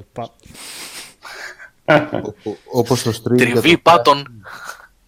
ο- ο- όπως το Τι; Τριβή Άλλο πήγα πάτων. να πω. Α, και μετά για το Πάρτον Σόλ. Έγραψε εκεί. Έτσι είναι στο ελληνικό το Netflix. Πάρτον Σόλ. Πάρτον Σολ. Σοβαρά. Πάρ' τον Σόλ. Όχι, θέλω Όπως να κάνει πλάκα ο πω. Κώστας. Έχουμε τριβή με τους ξένους τίτλους και το γυρνάει μετά στα ελληνικά και λες τώρα τι εννοεί, τι είναι αυτό, ποιο είναι αυτό. Ε, Ναι, λέει έτσι Ναι. είναι. Πάρτον Σολ. Πάρτον Σόλ. Πάρτον Σολ. Επικό είναι αυτό.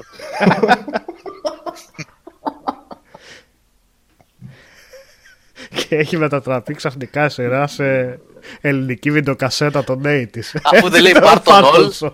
Πάρτον Όλ. Όλο. Μάλιστα. Πάρτον Σόλ. Ωραία πράγματα.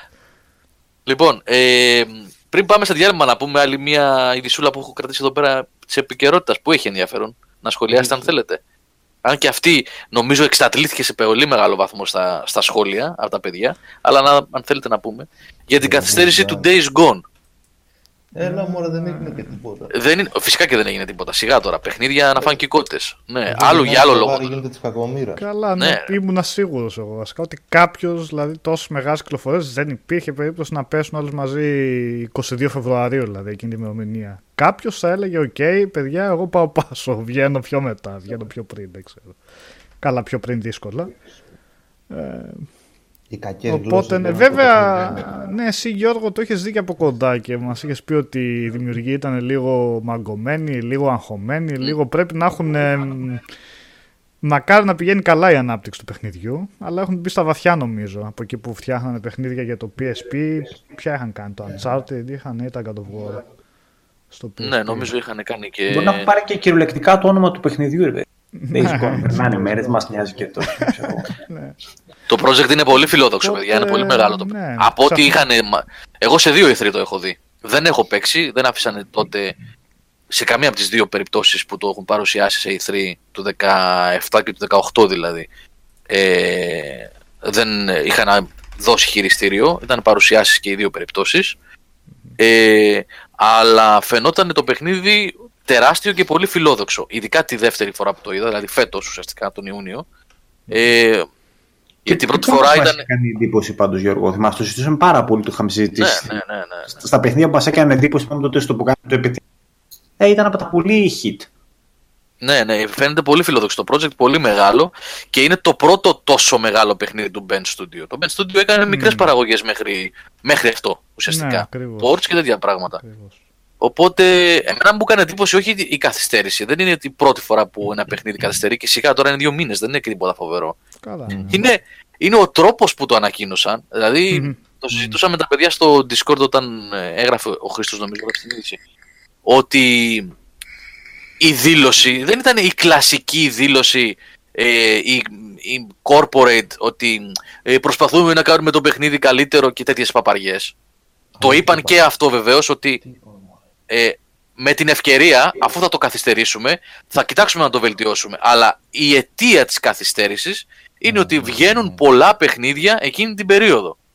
Ξεκάθαρα. Μμ. Αυτό που λέμε εμείς μεταξύ μας, αλλά καμία εταιρεία δεν τολμάει να το πει ας πούμε, γιατί νομίζει ότι θα υποβαθμίσει το προϊόν ή οτιδήποτε άλλο. Οι άνθρωποι βγήκαν και το είπαν ότι είναι πολλά τα παιχνίδια το Φεβρουάριο και πιστεύουμε ότι θα αδικηθεί το προϊόν αν κυκλοφορήσει μέσα σε αυτό το χαμό. Είναι λίγο δίκοπο μαχαίρι αυτό. Απ' τη μία σέβεσαι Ναι, ναι. την ειλικρή εννοιά τους και ότι δεν λένε PR τέτοια γιατί αν λέγανε «Ε, θέλουμε το χρόνο μας και αυτά θα λες κάτι μας λέτε τώρα αφού θέλετε να αποφύγετε τα παιχνίδια. Απ' την άλλη το ότι παραδέχονται ότι το παιχνίδι ίσως θα βγει στη σκιά των υπολοίπων είναι σαν να παραδέχονται ότι δεν θα μπορεί να μιλήσει το παιχνίδι από μόνο του ώστε να πει στο κοινό να προτιμήσουν Όχι, αυτό μπορεί να παίζουν τα έναντι κεφάλια των τους, άλλων. αλλά μπορεί να παίζουν τις περιουσίες τους.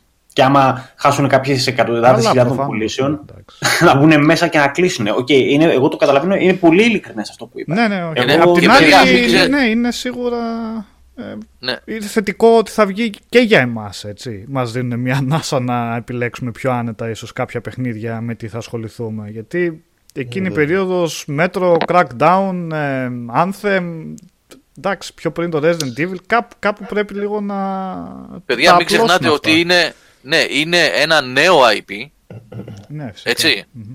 ε, το οποίο είναι τρομερά δύσκολο πλέον για τα νέα IPs να πάνε στην αγορά, ακόμα και με τη marketing μηχανή της Sony από πίσω. Είναι νέο IP πρώτον και δεύτερον, είναι zombies, τα οποία από τη μία, αυτό είναι το δικό μου μαχαίρι Νικόλα, ότι είναι ένα post-apocalyptic παιχνίδι με zombies. Από τη μία τα zombies έχουν πέραση, από την άλλη μπορεί να έχει επέλθει και ένας κορεσμός. Ναι, ναι, με τα και zombies. πιθανό, ναι. Ναι. Και το τρίτο είναι ότι είναι το Bend Studio. Δεν είναι ούτε Naughty Dog ούτε Μμμ, Santa Monica. Σωστό. Και σου λέει εδώ πέρα, αυτό πρέπει να το προφυλάξουμε. Αν βγει καλό το παιχνίδι, οκ, εντάξει. Αλλά είτε καλό είτε κακό, κοιτά να το προφυλάξουν και να βγει σε μια περίοδο που θα είναι, θα, πώς να το πω, θα ανασάνει σαν προϊόν. Α, αυτό, ναι. θα, Εν θα τέλει- του δοθεί μια ευκαιρία τουλάχιστον. Θα του Ε, δοθεί μια ευκαιρία εν να τέλει πάει. καλό θα είναι γιατί τα άλλα θα, θα φαγωθούν μεταξύ τους έτσι γιατί μιλάμε μεν για διαφορετικά είδη αλλά νομίζω ότι λίγο πολύ όλα να αφορούν πάνω κάτω ας πούμε η η ίδια μερίδα παικτών έτσι. Μιλάμε για Εγώ- action, για shooters, για... έχουν ένα κοινό DNA μέσα τους όλα αυτά. Κοίτα, έχουν κοινά στοιχεία, Ε, αλλά νομίζω ότι έχει το δικό του κοινό το καθένα. Δηλαδή, αν ο κοινό έχει, θα έχει το μέτρο, έτσι, αν ο κοινό θα έχει το. Ναι, ναι, ρε παιδί μου. Απλά θέλω να σου πω δεν είναι τόσο διαφορετικά όσο ας πούμε θα βγει τώρα, ξέρω εγώ, το Call of Cthulhu που θα βγει σε λίγο καιρό. σε άλλο. συνδυασμό Α, με το Red Dead εντάξει. Redemption. Αυτό θέλω να πω, ναι. Είναι, Αλλά έχουν με το κάποια άλλο πιο σταμάτη, κοινά πάλι. χαρακτηριστικά σε σχέση με. Ναι. Γιατί κυνηγάει παιδάκια αυτά εδώ πέρα τώρα; Ε, γιατί είναι ζόμπι τα παιδάκια. Αυτά τα Ε, παιδάκια τι να πράγματα κάνεις. κυνηγάς. Τι είναι αυτά, ντρέπεται λίγο. Άμα Βέβαια, να σε το- φάνε, τι θα κάνεις. Τον Απρίλιο έχουμε κάνει άλλο έτσι μεγάλο παιχνίδι που κυκλοφορεί. Για Απρίλιο νομίζω ανακοινώσεις ακόμα δεν έχουν γίνει Οδυσσέα γιατί Όχι έτσι. είχαμε μείνει στο Φεβρουάριο, δηλαδή από μεγάλα χαρτιά, γνωρίζαμε μέχρι στιγμής μέχρι και για Φεβρουάριο. Ωραία. Με Anthem, με Crackdown, με Metro Εντάξει, και, και για Μάρτι ξέρουμε ας πούμε ότι βγαίνουν τα Devil May Cry και σε. και το... Μπράβο, μπράβο, σωστό, σωστό, σωστό. Είναι και το Devil May Cry 5 για τον Μάρτιο. Ναι, μέχρι εκεί Εμένα- νομίζω είχαμε. Εμένα προσωπικά μου φαίνεται πολύ δύσκολο παιχνίδι αποκλειστικό του PlayStation με τη βιβλιοθήκη που έχει να βγει κακό. Θα είναι πλήγμα για τη βιτρίνα της Sony, ας πούμε έτσι. Μακάρι. Το χρόνο Δεν τον πιστεύω, πήρε- Ναι, ναι. δεν πιστεύω ότι το παιχνίδι παίρνει delay επειδή έχει bugs, ας πούμε. Θεωρώ πιο πιθανό αυτό που κουβεντιάζουμε. Ότι Ναι, όντως μα- Είναι, ναι. Οι κυκλοφορίες είναι πολύ... Μμ. Ξέρεις, έχουν πολύ εκείνη την περίοδο. Ας πούμε. Είναι πολλές κυκλοφορίες, παιδιά. Είναι το ότι Ναι. είναι νέο IP, ας πούμε, από ένα στούντιο που προσπαθεί ουσιαστικά τώρα να δείξει τι μπορεί να κάνει, ας πούμε. Αυτό, αυτό. Είναι το πρώτο του μεγάλο project. Έχει πάρει πολλά λεφτά για αυτό το πράγμα. Πιστεύω. Και εκτός αυτού. Ε, όπα, ακούω φωνή από κάπου. Μου ήρθε. Δεν έχω φωνή, εγώ κουνήθηκα στην καρέκλα μου. Μιλάω μόνος μου. Ε, το Concrete Genie. Ναι, αν, αν και αυτό είναι από τις indie παραγωγές. Δεν είναι μεγάλη. Δηλαδή δεν είναι. Το Mond καταλαβαίνω τι λες, είναι και αυτό exclusive της Sony, αλλά θέλω να πω δεν είναι του Βεληνικούς του Days Gone, του ε, ε, Detroit, God of War, Spider-Man κλπ. Το, Days Το Gone Dreams πάει- που γράφει και ο πάει Χρήστος λέει. εδώ, α, δεν ξέρω και εγώ τι γίνεται με το Dreams, κανείς δεν ξέρει.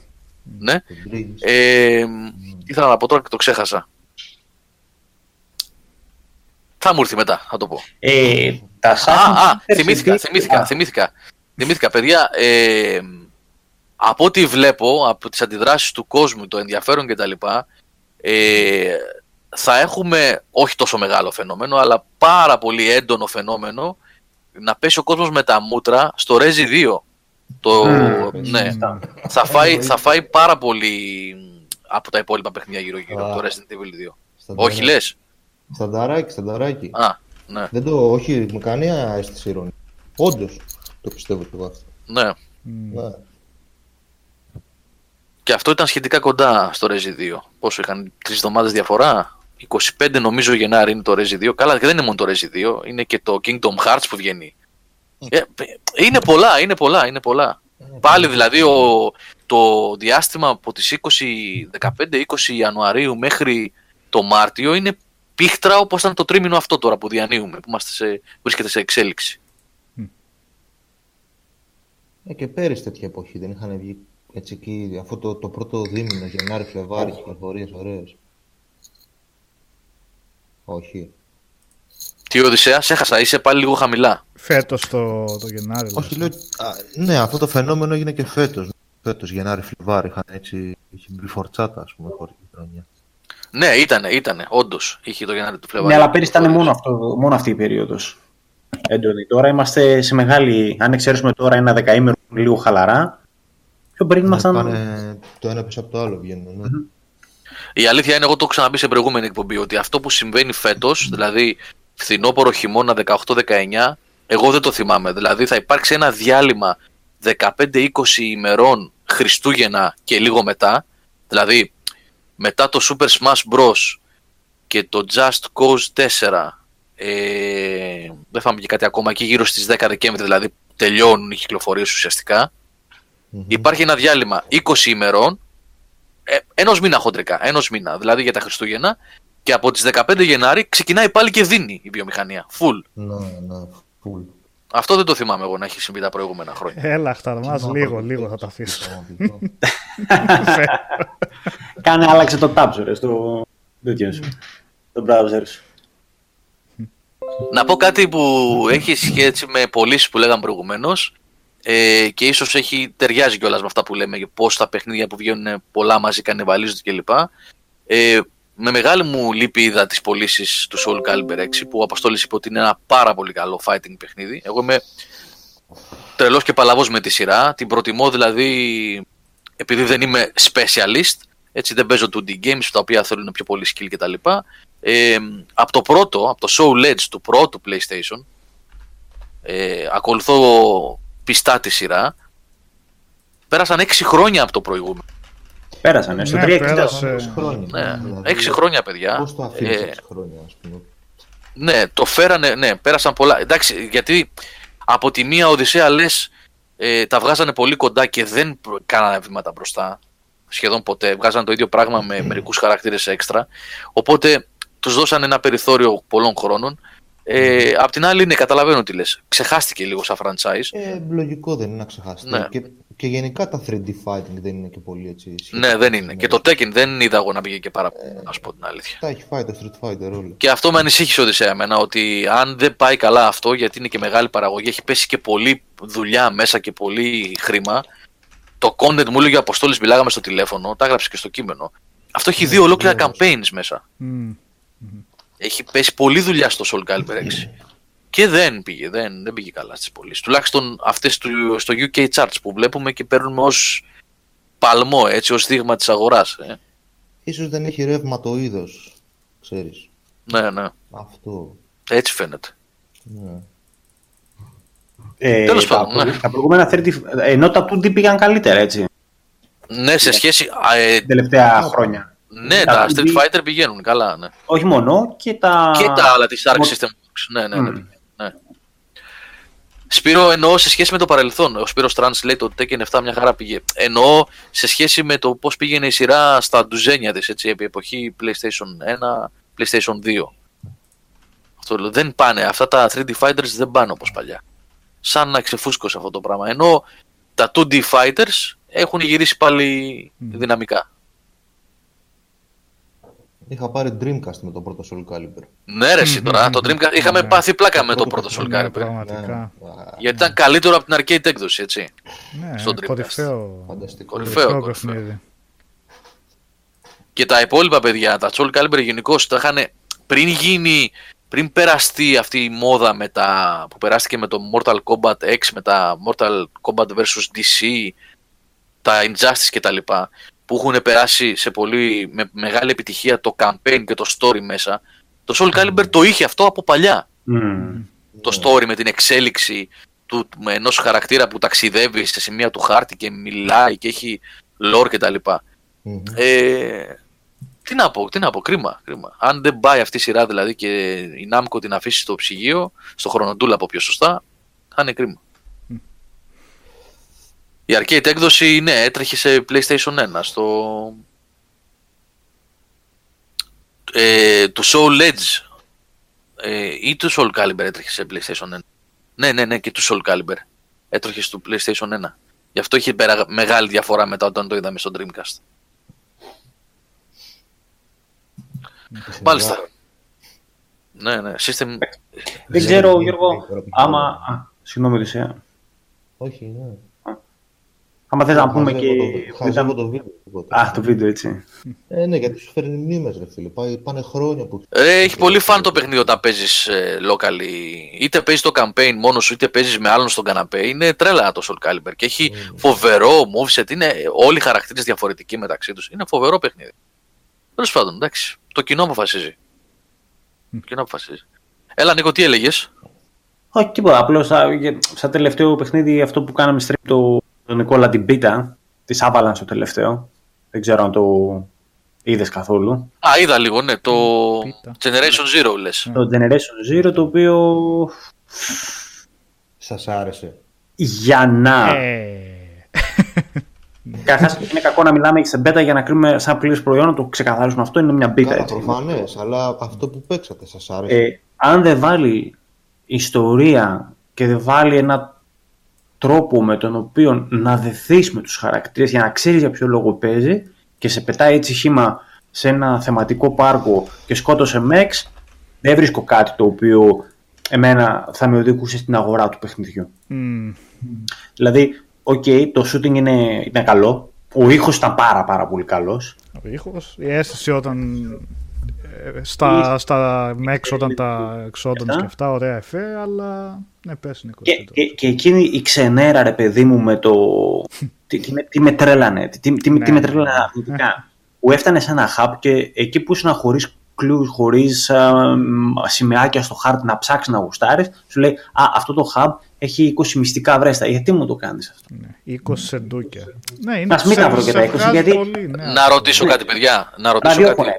Να, να ρωτήσω κάτι βασιζόμενο σε αυτό που είπε τώρα ο Νίκος. Ε, τι διαφορά έχει με το κατά κοινή ομολογία πολύ καλό Left 4 Dead.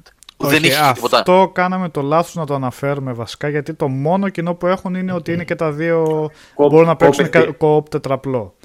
Ναι, Από εκεί δεν και έχουν πέρα όμως δεν έχουν καμία σχέση. Το ένα είναι σε συγκεκριμένη δομή σε επίπεδα, το Left 4 Dead. Α, οκ. Ε, περιορισμένο έτσι, αυτό είναι σε ανοιχτού κόσμου. Παλεύεις mechs, Ναι. δεν παλεύεις ζω. Είναι. Παλεύεις, ναι, ξέρεις.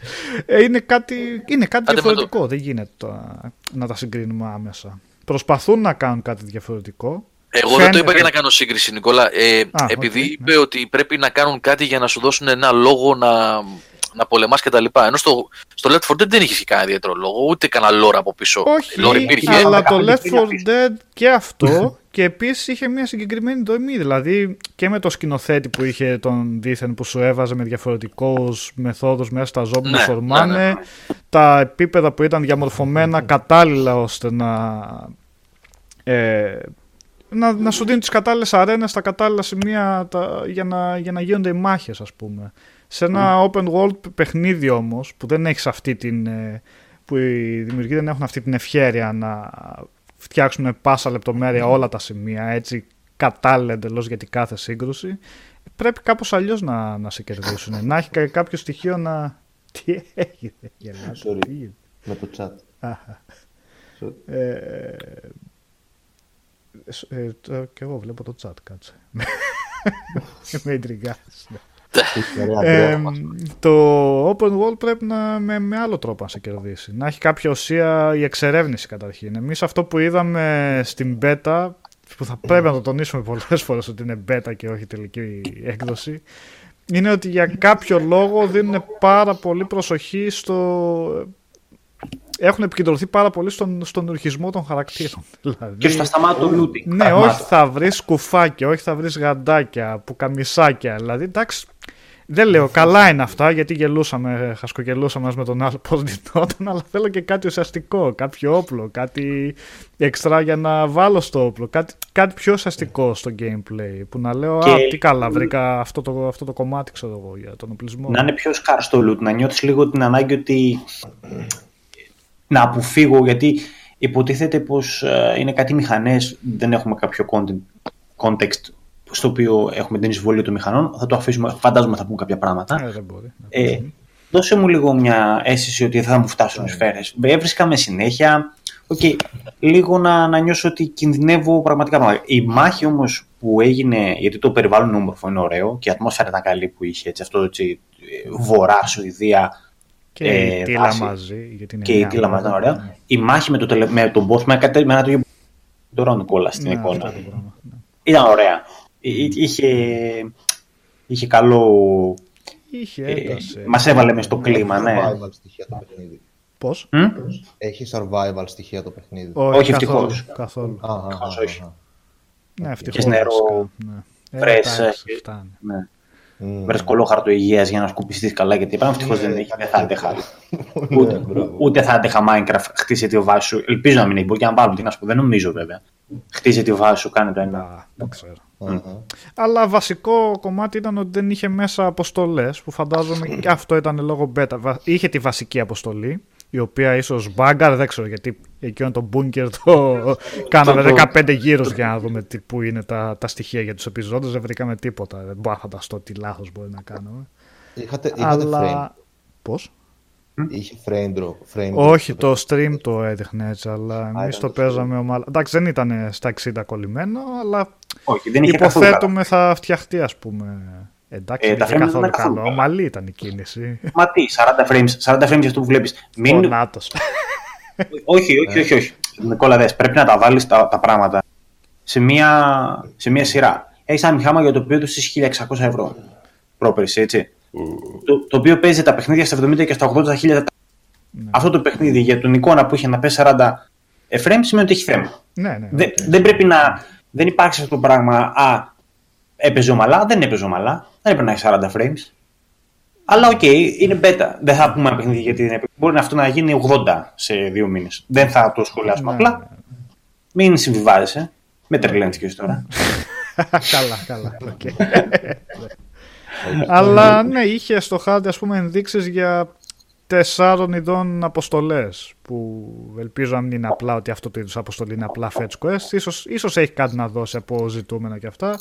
Δεν το ξέρουμε γιατί δεν υπήρχε μες στο παιχνίδι. Αυτό που μ' άρεσε όμως είναι ότι και στην κεντρική αποστολή και σε αποστολή που βρήκαμε δεν σου έδειχνε με εικονίδιο κατευθείαν τι πήρε στην αποστολή, πάνε εκεί.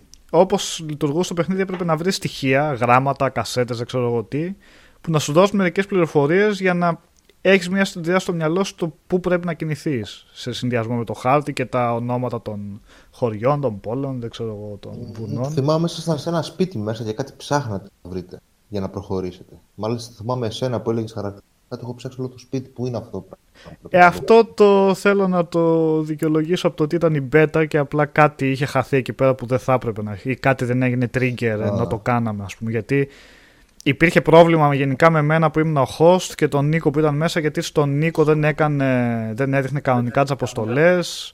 Ναι, είχε Μετά κάτι ο θέματα, Νίκος ναι. βρήκε ένα στοιχείο για εκείνη την αποστολή που ίσως δεν το μέτρησε σε μένα. Είχε κάτι τώρα, εντάξει, δεν μπορώ να το κρίνω άσχημα από αυτό. Οκ, γιατί οκ. στη τελική γι' αυτό το λόγο βγαίνουν και αυτές οι εκδόσεις για να δοκιμάσουν προβλήματα και, και λοιπά. Αλλά πραγματικά δεν ξέρω τι να πω για το παιχνίδι. Θέλει. Θα το ξανάπαιζα σίγουρα στη τελική έκδοση. Γνωρίζοντας όμως ότι θέλει δουλειά για να σε κρατήσει, να σε κερδίσει πραγματικά. Γιατί και ο χάρτης του φαίνεται ογκοδέστατος έτσι. Δεν γίνεται απλά να τρέχεις δεξιά-αριστερά και να ψάχνεις μπουφανάκια, ας πούμε, για να φορέσεις. Θα πρέπει να έχει κάτι άλλο. Κάτι παραπάνω για να σε κρατήσει εκεί μέσα. Και είναι και η άβαλας. Δηλαδή, είναι, στους κόσμους τουλάχιστον τους κάνει όμορφους. Δηλαδή, πρέπει να μας δώσει περιεχόμενο για τον κόσμο της. Τέλος πάντων, αναμένουμε, δεν θα το παρατήσουμε το παιχνίδι. Αυτό είναι σε closed beta τώρα. Ναι, ναι, ναι. Ε, πρέπει να έχει λήξει κιόλας. Σήμερα παίζει- πρέπει να έλεγε η closed beta. Ε, λίγη σήμερα. Κάτσε να Νομίζω δω. σήμερα ήταν που έλεγε. Μας τους στάρα, μας τους σβήσανε. Α, το σβήσα. παραμένει εκεί στη βιβλιοθήκη. Τι έσβησε, ναι. Μακάρι. Γιατί συνήθως σου ξεμένουν αυτά στη λίστα και υπάρχουν. Δεν γίνεται να τα κάνεις τίποτα, αλλά υπάρχουν έτσι εκεί πέρα. Ε, Ακριβώς. Δηλαδή, πιο ενδιαφέρον σε τέτοιο στυλ co-op και shooting ήταν το άλλο που είχαμε δείξει. Και πρέπει να το ξαναδούμε καμιά μέρα. Hunt. Πώς; Το The Hunt, αυτό, αυτό της, ε, της Crytek. Crytek. Αυτό, αυτό ήταν πιο, πιο, και πιο όμορφο και έχει κάποιους ενδιαφέροντες μηχανισμούς. Να δούμε τι Cry- άλλαξε. Cry Engine, ναι. Μμμ. Τα άσπαγε, δηλαδή. Βρωμερό περιβάλλον έτσι και στη Λουιζιάννα που ήταν μέσα στη. Εμείς αυτούς τους cowboys θα παίξουμε. Τι θα κάνουμε με αυτό. το- Αλλά για να το δούμε και αυτό. Είναι Όχι καιρός στην εσείς, Early Access. όχι πληθυντικός. Όχι Εμείς, πληθυντικός. εμείς μιλάω σαν τρελός, με αυτό μου το πληθυντικό, κατάλαβες τι κάνω τώρα. Λοιπόν, ε, Νικόλα, Έχετε ρωτήσει ένα Γιώργο, μην αγχώνεσαι. τι, Σου, έρχε- σου, σου, περιμένω, περιμένω, περιμένω. Ε, ε, έχει, προχω- έχει προχωρήσει έμαθα το θέμα, οπότε πιστεύω σύντομα θα έχω νέα γι' αυτό. Έτσι, μπράβο, έτσι, μπράβο. Ναι. Σουν.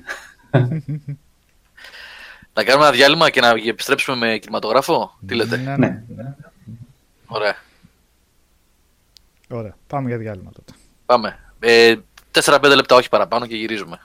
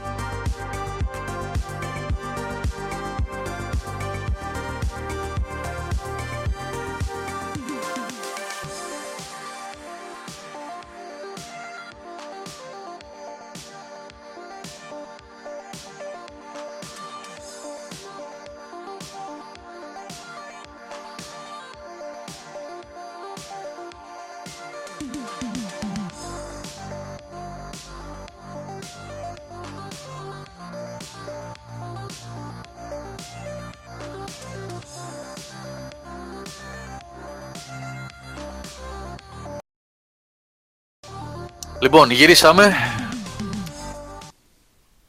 Περιεχόμενο Dark Castle Soul θα βγάλουμε κι άλλο, ναι, τώρα. Είναι το δεύτερο μέρος της εκπομπής, αν εννοείς αυτό. Όπου Hollow Knight. Γιατί Το έβαλες Hollow συζητούσαν Knight, Τα Νικόλα; παιδιά στο chat εδώ Έτσι. πέρα. Το κουβεντιάζανε. Α, α, α. Και πάντα αξίζει αυτό το παιχνίδι όσο περισσότερη προβολή γίνεται να παίρνει γιατί μιλάμε Ε, για ένα παιχνιδάρα. φανταστικό ε, φανταστικό τίτλο εντάξει. Μμμ. Θα μπορούσε άνετα για πολλούς να είναι Game of the Year περσινό και για Metroidvania επίσης άνετα να βρίσκεται στο top οποιασδήποτε λίστας έτσι. Τι, και μιλάμε δεν για θα παιχνίδι το που το έχουν παιχνίδι. φτιάξει πόσα, δύο-τρία Δύο. άτομα έτσι. Δύο, Δύο, και ένα ουσιαστικά, στη ένα στη μουσική. Εντάξει, καλό είναι να πάρει και μερίδιο κι αυτός γιατί έχει πολύ καλό soundtrack, αλλά Ναι. Τι να λέμε τώρα για παιχνιδάρα, τεράστιο, παιχνιδάρα. τεράστιο κόσμο που έχει, ε, για το ότι δώσανε δωρεάν μετά εξτρά υλικό, επίπεδα και αυτά για ολόκληρους κόσμους. Το, το απίστευτο, δηλαδή βλέπουμε μεγάλες παραγωγές να έχουν 5-6 τύπους εχθρών μέσα και αυτό γινόταν ο, ο χαμός από διαφορετικούς τύπους εχθρών που δεν μιλάμε για άλλα χρώματα, μιλάμε κανονικά σχέδια με animations, τα πάντα φτιαγμένα όλα στο χέρι, ε, Και τε- τρελό τε- αριθμό από τελείως. bosses. Είναι... Τελείως ασύμμετρο το level design, δηλαδή βρισκόσουν σε κάποιες Ναι. περιοχές. Δεν ξέρεις καν πώς βρέθηκες εκεί και πώς θα φύγεις. Ναι. και αν έπρεπε να ήσουν εκεί. Ε, εσύ, Οδυσσέα, πόσες προαιρετικές ε, περιοχές έχεις που ήσουν στο τερματισμό του παιχνιδιού, έβλεπες μια τρυπούλα εκεί πέρα, για να μπω εδώ τι έχει, να δω ένα Ναι. κρυφό δωματιάκι, έμπαινες μέσα, μια ολόκληρη περιοχή, ένας ολόκληρος περιοχή. κόσμος. Άλλοι εχθροί, Ναι, άλλη ναι, χρωματική ναι. παλέτα, άλλα σχέδια και έλεγες τι γίνεται εδώ πέρα; Είχα κάψει 18-20 ώρες για, για το review, το είχα τερματίσει και είχε ανεβάσει, είχαμε ανεβάσει το review και είχε βρει εικόνες ο Γιώργος και είχε μέσα από επίπεδα που δεν είχα βρει ποτέ και έλεγα πού είναι αυτό, πού είναι οι μέλισσες, γιατί δεν τις είδα εγώ, πού βρίσκονται έτσι. ναι, ναι, ναι. Ναι. Ωραίο. Δείτε το παιδιά πάντα αυτό το παιχνίδι προτείνεται και έχει τέτοια τεχνοτροπία που δεν θα γεράσει ποτέ πραγματικά. Να ρωτήσω εγώ κάτι. Ρε Hillmaster, γιατί να θες να βγάλεις σου και προτείνω. τέτοια τε- Λέει ο Hillmaster, πες μας ταινίες που είδες λέει για να ξέρουμε να μην τις δούμε. Τι εννοείς δηλαδή; Ω, Θες να αρχίσω να λέω για σκουπίδια πάλι; Ε, Βλέπεις μόνο σκουπίδια.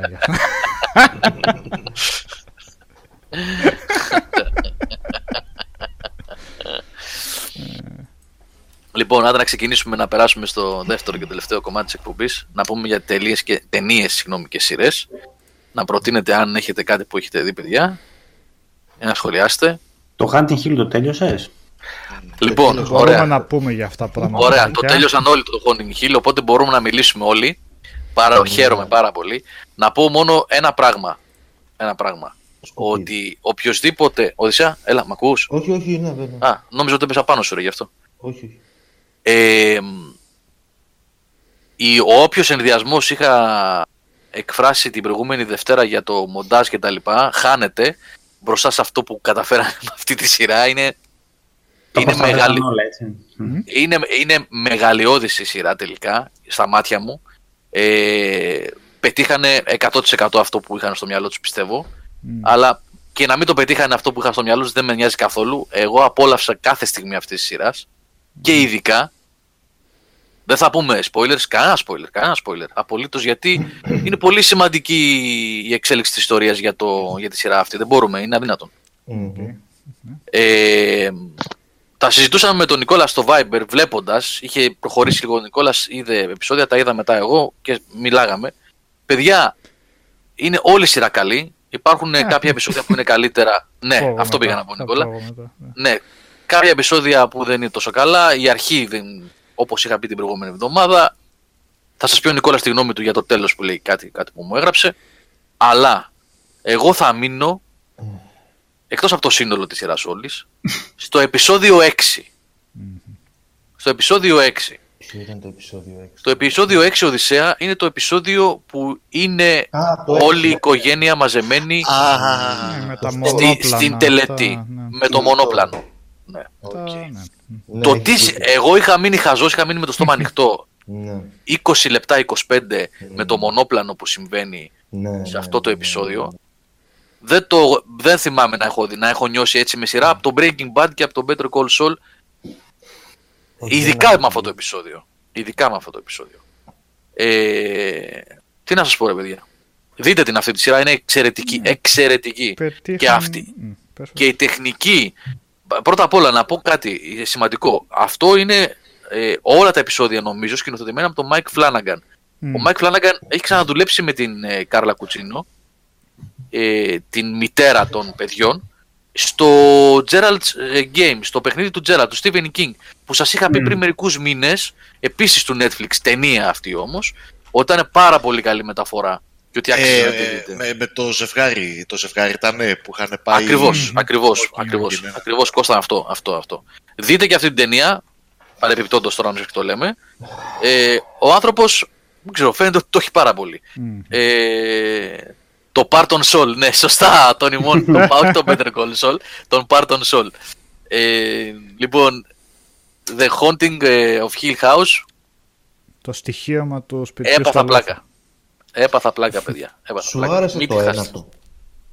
Όχι, εμένα καθόλου, ούτε το ένατο, ούτε το δέκατο. Βασικά το ένατο όχι, δεν ήταν τόσο κακό. Το... Όχι, το Ε, ένα Γιώργος, το- sorry, εσύ τέλειωσες βασικά ή... Ναι, ναι, ναι, ναι, ναι, ναι, ναι.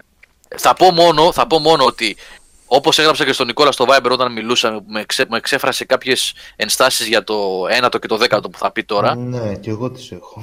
Ε, εγώ πιστεύω ότι α, το επίπεδο που άγγιξε η σειρά με το 6 και το 7 ήταν δύσκολο να επαναληφθεί και νομίζω ότι όπως και να έχει ήταν κατηφορική πορεία από εκεί και πέρα. Αυτό. αυτό. Ε, ήταν στο έκτο εντάξει κορύφωση. Δηλαδή αυτά τα Ήταν μονόπλανα κορύφωση, που κάναν ε, με τη κάμερα να πηγαίνει πάνω κάτω συνέχεια, να αλλάζουν τα σκηνικά μέσα και να είναι ου- ουσιαστικό μονόπλανο, να μην κάνουν τρικάκια δηλαδή και να κόβεται η, η δράση. Ήταν φανταστικό όχι μόνο τεχνικά, αλλά και επειδή έδαινε πάρα πολύ ωραία με την ιστορία, έτσι, αυτά τα μπρος πίσω όπως τα πήγαινε Βεβαίως. εκεί πέρα Βεβαίως. Ναι, ναι, ναι. ιδανικά. Ειδικά η σκηνή στο παλιό το σπίτι εκεί πέρα που είναι ακόμα πιο πολύπλοκη είναι εντάξει, είναι κάτι εξαιρετικό. Εμ, Από- το πρόβλημά μου ήταν. ε, Sorry, Οδυσσέα. Όχι, όχι, πες. Ε, το πρόβλημά μου ήταν στο τέλος που μου άφησε μια πικρή γεύση γιατί είναι, πάει έτσι σειρά που α, μου άφησε πικρή γεύση ακόμα και για τα προηγούμενα επεισόδια, χαλώντας μου Ναι, τη ρε, συνολική γάμο. εικόνα, είναι ότι αποδεικνύει ότι ναι μεν σε αυτά τα είδους, τα, αυτού του είδους ταινίες με, με τα φυσικά και τέτοια ζητάμε εξηγήσεις, να πούμε πες μας λίγο γιατί έγινε αυτό, πες μας λίγο τα ζητάμε και στο τέλος μένουν μυστήρια, αλλά νομίζω αυτή η σειρά αποδεικνύει ότι τελικά καλό είναι κάποια πράγματα να μένουν ε, αναπάντητα και ως μυστήριο. Δίνει τόσες πολλές εξηγήσεις που στο τέλος απομυθοποιεί το τι έχει γίνει και ακόμα και σκηνές στις οποίες είχα τρομάξει σκεφτόμουν Οκ, κακώς τρόμαξα γιατί αυτό. Ναι, όχι, αυτό είναι λάθος. Για Γιατί; σκέψη, Νικόλα, τι λες τώρα, ότι σου έκανε το επεισόδιο 3 φέρ' ειπείν τυχαία και τρόμαξες και σκέφτηκες μέσα στο 10 γιατί τρόμαξες το 3. Ε, μα τι νόημα έχει αυτό που λες. Μα αυτό λέω, σου χαλάει την εντύπωση γιατί ενώ έβλεπες μια φρικιαστική σκηνή στο... Δεν μπορώ να, γιατί θα δώσω spoiler. Σου, Ναι, γιατί σου δεν, εξηγεί να σου το πω τι κάτι, ακριβώς γιατί έγινε. δεν είναι και λες, τελικά «OK». horror, γιατί δεν είναι horror σειρά. Μα παιδιά. όλη η σειρά Είναι- όμως ήταν. χο- Το καταλαβαίνω αυτό. Είναι δραματική, Ναι, είναι, ναι. έχει να κάνει με την οικογένεια. Ναι. Και α- σε Ακριβώς. αυτό το κομμάτι ίσως Ναι, το ναι. πάει καλά, αλλά για μένα προσωπικά το έχτιζε η ταινία. Εγώ περίμενα ότι στο τέλος θα δούμε μια ανείπωτη φρίκη για το τι έχει συμβεί εκεί πέρα. Γιατί το πήγαινε κλιμακωτά, τι έχει γίνει με τη μάνα τους, τι έχει γίνει με αυτόν, τι συμβαίνει, γιατί στο κρατούσε το μυστήριο. Αυτήν την Ναι. βρήκαμε με αίματα, αυτήν άλλη την βρήκαμε με χαρακές. Και έλεγες: Οκ, θα γίνει ένα ξέσπασμα στο τέλος που θα τα δω όλα μπροστά μου, ας πούμε. Και στο τέλος τελειώνει πολύ χαλαρά και από εκεί που ήταν και horror και δράμα, τελικά η σειρά αποφασίζει ότι ξέρετε ότι εμείς ήμασταν τελικά μόνο δράμα. Εμένα, οκ, αυτό σε Εντάξει, κάποιους να σου πω, αρέσει, σε Θέλει, κάποιους θέλει λίγη προσοχή, θέλει λίγη προσοχή, νομίζω πάμε σε χωράφια spoiler τώρα εδώ. Ε, απλά να πούμε ότι δεν είναι αυτό. Εντάξει, όχι, γενικά. Εντάξει, κάπως πρέπει να κρίνουμε έτσι. νομίζω. Ναι, τελικά. το ξέρω. Sorry, Νικόλα. ε, Ναι, ναι. έτσι όπως ακούω τώρα και το λέω γι' αυτό. Μπορεί να μην είναι. Όχι, απ' Ε, έξω απ' έξω. Ούτε θα πω τι θα ναι. γίνει και τα λοιπά. Απλά το γενικότερο στοιχείο, το, το γενικότερο αίσθη- ε, τη γενικότερη αίσθηση που, βγα- που έβγαλε σε μένα η σειρά.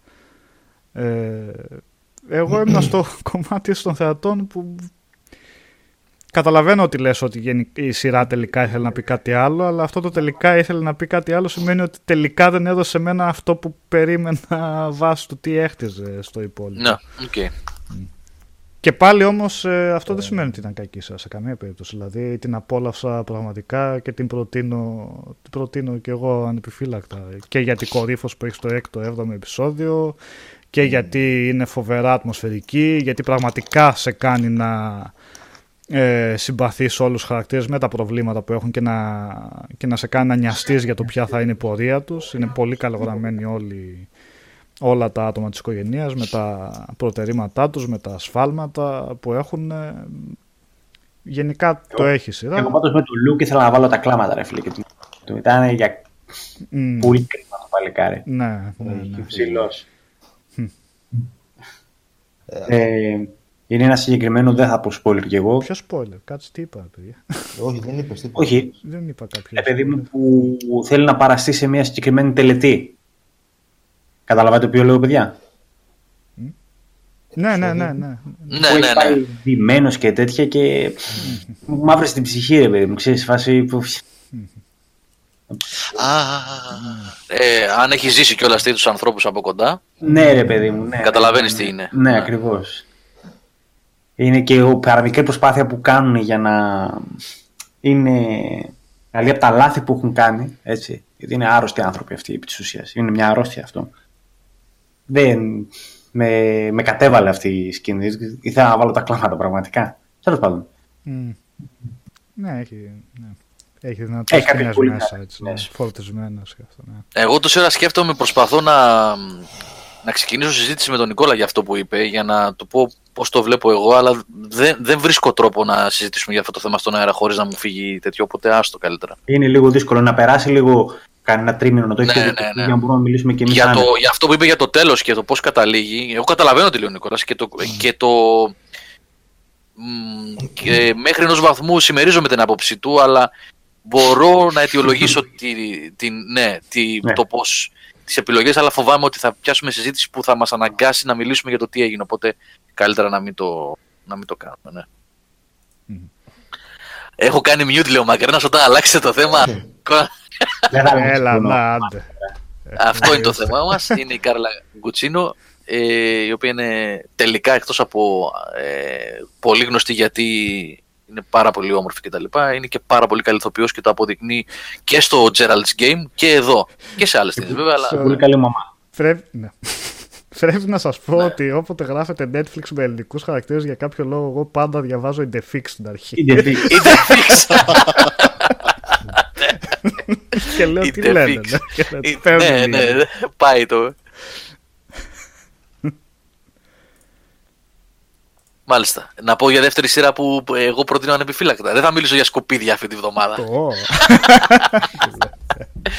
Όχι, μωρέ, έμπλεξα με το, με το Starlink και δεν είχα χρόνο για ταινίες και τέτοια. Είδα μόνο, τελείωσα το House on Haunted Hill και ξεκίνησα κάτι ξεκάρφωτο εντελώς και μου βγήκε παιδιά, έχω πεθάνει, μιλάμε, τα, κάνω binge watch ασταμάτητο. Λοιπόν, είναι μια παλιά σειρά του BBC που λέγεται, στο Netflix υπάρχει αυτή τη στιγμή, που λέγεται Still Game. Την έχει κανείς υπόψη του; Μπα. Όχι, δεν είναι καθόλου γνωστή. Εγώ δεν είχα ιδέα τι είναι. Λοιπόν, είναι κομική σειρά στο, στα κλασικά πρότυπα των σειρών που γίνονται στην Αγγλία, ξέρω εγώ. Ε, Little Britain, ε, Blackadder, ε, δεν θα πω Mr. Bean γιατί αυτό είναι άλλο πράγμα, ήταν ε, αυτό. Τους παππούδες, δεν λες. Δεν είναι μεγάλης σε ηλικία αυτή, είναι, να φαίνονται παππούδες. Φαίνονται Είναι- παππούδες, ναι. ναι, είναι δύο τύποι. Ουσιαστικά τι είναι αυτή η σειρά; Είναι το BBC επαναλαμβάνω, έτσι; BBC Scotland. Ε, συνεχίζεται μέχρι και τώρα με διακοπές, αλλά με τη σεζόν όμως τις μικρές τις κλασικές της Αγγλίας. Δηλαδή 6-7 επεισόδια ένα σειρά. Από το 2001-2002. λοιπόν, αυτοί είναι οι Σκοτσές, δεν είναι Αγγλάρες. Μακρινά, άκου να δεις τώρα. Είναι και καλά δύο συνταξιούχοι. Αυτό το, η σειρά περιγράφει τη ζωή δύο πολύ απλών working class συνταξιούχων που ζουν σε μια πολυκατοικία στη Σκωτία, κάπου σε ένα χωριό, ούτε χωριό, μια κομμόπολη, και όλοι οι γύρω, οι γείτονες και τα λοιπά είναι απλοί, low class εντελώς δηλαδή, ρε παιδί μου, εργατική τάξη, ψιλοκάφροι, ψιλοαγράμματοι άνθρωποι και δείχνει την καθημερινότητα αυτών των απλών ανθρώπων. Δηλαδή άνθρωποι που μπεκροπίνουν όλη μέρα, που μιλάνε άσχημα, που δεν έχουν παιδεία. Ό,τι πιο low ρε παιδί μου, ξέρεις. Ό,τι πιο low. Κάτι τέτοιο, ας Αγρίκι. πούμε.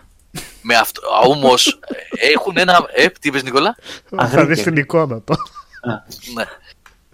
Αυτό. είναι. Αυτός πίσω στον πάρε θεός εδώ μεταξύ. Λοιπόν, αυτό. αυτό που δείχνει εκεί είναι και καλά τώρα πήγαν να την πούνε σε κάτι χουλικάνια. Ξέρετε, αυτά τα, τους αλταράδες, τους Άγγλους με τις φόρμες που κυκλοφορούν ε, Και τους τις βάφτανε. αθλητικές με, με τις ρίγες στα πλάγια, ξέρετε τέτοια. Και κάνανε γραφίτι στο δρόμο και του λέει ο, πάνε και τους λένε γιατί το κάνετε αυτό, ξέρω εγώ, δεν είναι σωστό. Και τους την πέσανε τα χουλικάνια και τους φτιάξανε στήθη, βυζιά, ξέρω εγώ, στη, στα μπουφάν. Ε, εκτός το ότι είναι πανέξυπνη σαν σειρά και έχει φοβερούς χαρακτήρες μέσα και το ωραίο είναι ότι εμφανίζονται κάποιοι χαρακτήρες σε κάποια επεισόδια οι οποίοι σιγά σιγά χτίζονται και παίρνουν και πιο σημαντικό ρόλο και ενεργό ρόλο επεισόδιο με το επεισόδιο. Δεν είναι μόνο αυτοί οι δύο που πρωταγωνιστούν. Είναι και ωραία σειρά ως καυστική προς την καθημερινότητα που θα σας κάνει τρομερή εντύπωση πόσο μπορεί να μοιάζει η καθημερινότητα των συνταξιούχων στη Σκωτία, σε ένα χωριό πουθενά κάπου στο βορρά εκεί πέρα, με ένα ελληνικό καφενείο ας πούμε, είτε στην Αθήνα είτε στη Θεσσαλονίκη είτε σε κάποιο χωριό. Και πώς είναι η καθημερινότητά τους και τα κουτσομπολιά και οι πάλι των τάξεων και οι πάλι των φίλων και πόσο μισογίνηδες μπορεί να είναι και με τα στερεότυπά τους οι μεγαλύτεροι σε ηλικία. Κοίτα φάτσες εδώ. Κοίτα φάτσες. Αυτός που είναι στη μέση είναι και καλά ο Μπεκρούλιακας της γειτονιάς. Αυτός που είναι και στη μέση τώρα. λοιπόν, εκτός δηλαδή από το επιφανειακό του πράγματος, την κομμωδία, η οποία είναι σχεδόν μαύρη σε σημεία, ε, είναι και μ, αναφορά ε, στην κοινωνία. Είναι ένα κοινωνικό σχόλιο σε πάρα πολλά επίπεδα. Μ' άρεσε πάρα πολύ. Αν σας αρέσουν οι αγγλικές, οι πιο σωστά βρετανικές κομμωδίες, βρετανικές κομικές σειρές, δείτε την. Still Game λέγεται. Still Game. Είμαι ήδη τρίτη σεζόν από τις 7 ή 8 Α, έχει πράγμα. και σερί, το πάω σερί, ναι. Πόσα επεισόδια έχει σεζόν; Τρία επεισόδια αγγλική σειρά. όχι, όχι, τέτοια. όχι. Είναι από 5 μέχρι 8 νομίζω, ανάλογα στη σεζόν. Οκ, κοντά, ναι. Έχω Still game. παρατηρήσει ότι ο Γιώργος το έχει στις σειρές, αλλά το κάνει στις ταινίες.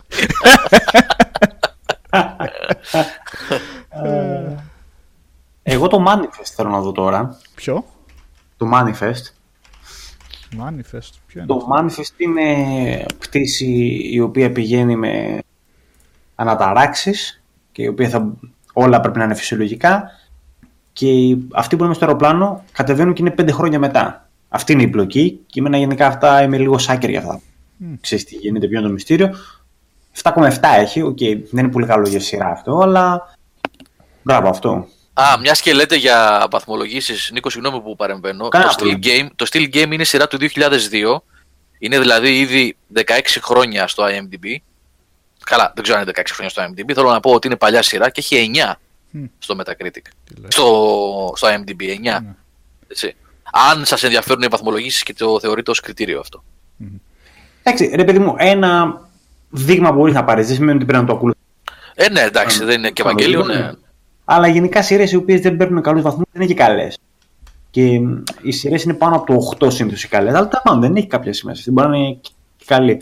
Ε, ναι, λοστοειδέ, αυτό. Οι λοστοειδέ, πώ λέγανε η άλλη σειρά που είσαι ο Φάιντ, ρε παιδιά, με τον, α, και το Hobbit που κράτησε μία σεζόν. Ποιο; Το Hobbit. Το, το ένα από τα Hobbit. Απ' τα- ε, ο Πίπιν ή ο Μέριν. Θα του μπερδεύω τώρα.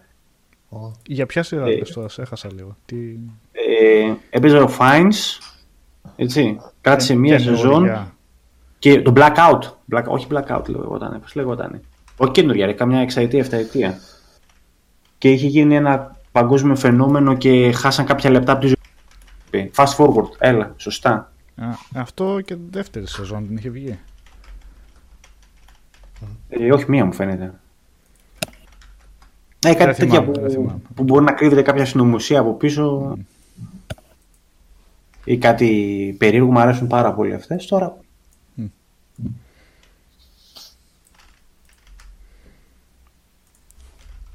Βάλ το. Άλλος, κάνω εγώ. Οδυσσέα Κώστα; πεθάναμε. Από Ε, σειρές. Ε, όχι, απλά εντάξει, εμείς, εγώ ακούω. Εντάξει, και εγώ αυτό. Αυτό, αυτό ήθελα να πω τώρα για το, για το Home of the Hidden House. Αυτό δηλαδή ήταν. Πήγαινε Είσαι λίγο λίγο πιο μακριά, μακριά από το λίγο κοντά. μικρόφωνο, δεν σ' ακούω. Λίγο μακριά. Ακούγεσαι ακόμα. Σαν να είσαι από το σπίτι του Potting Hill House, να δεις ένα.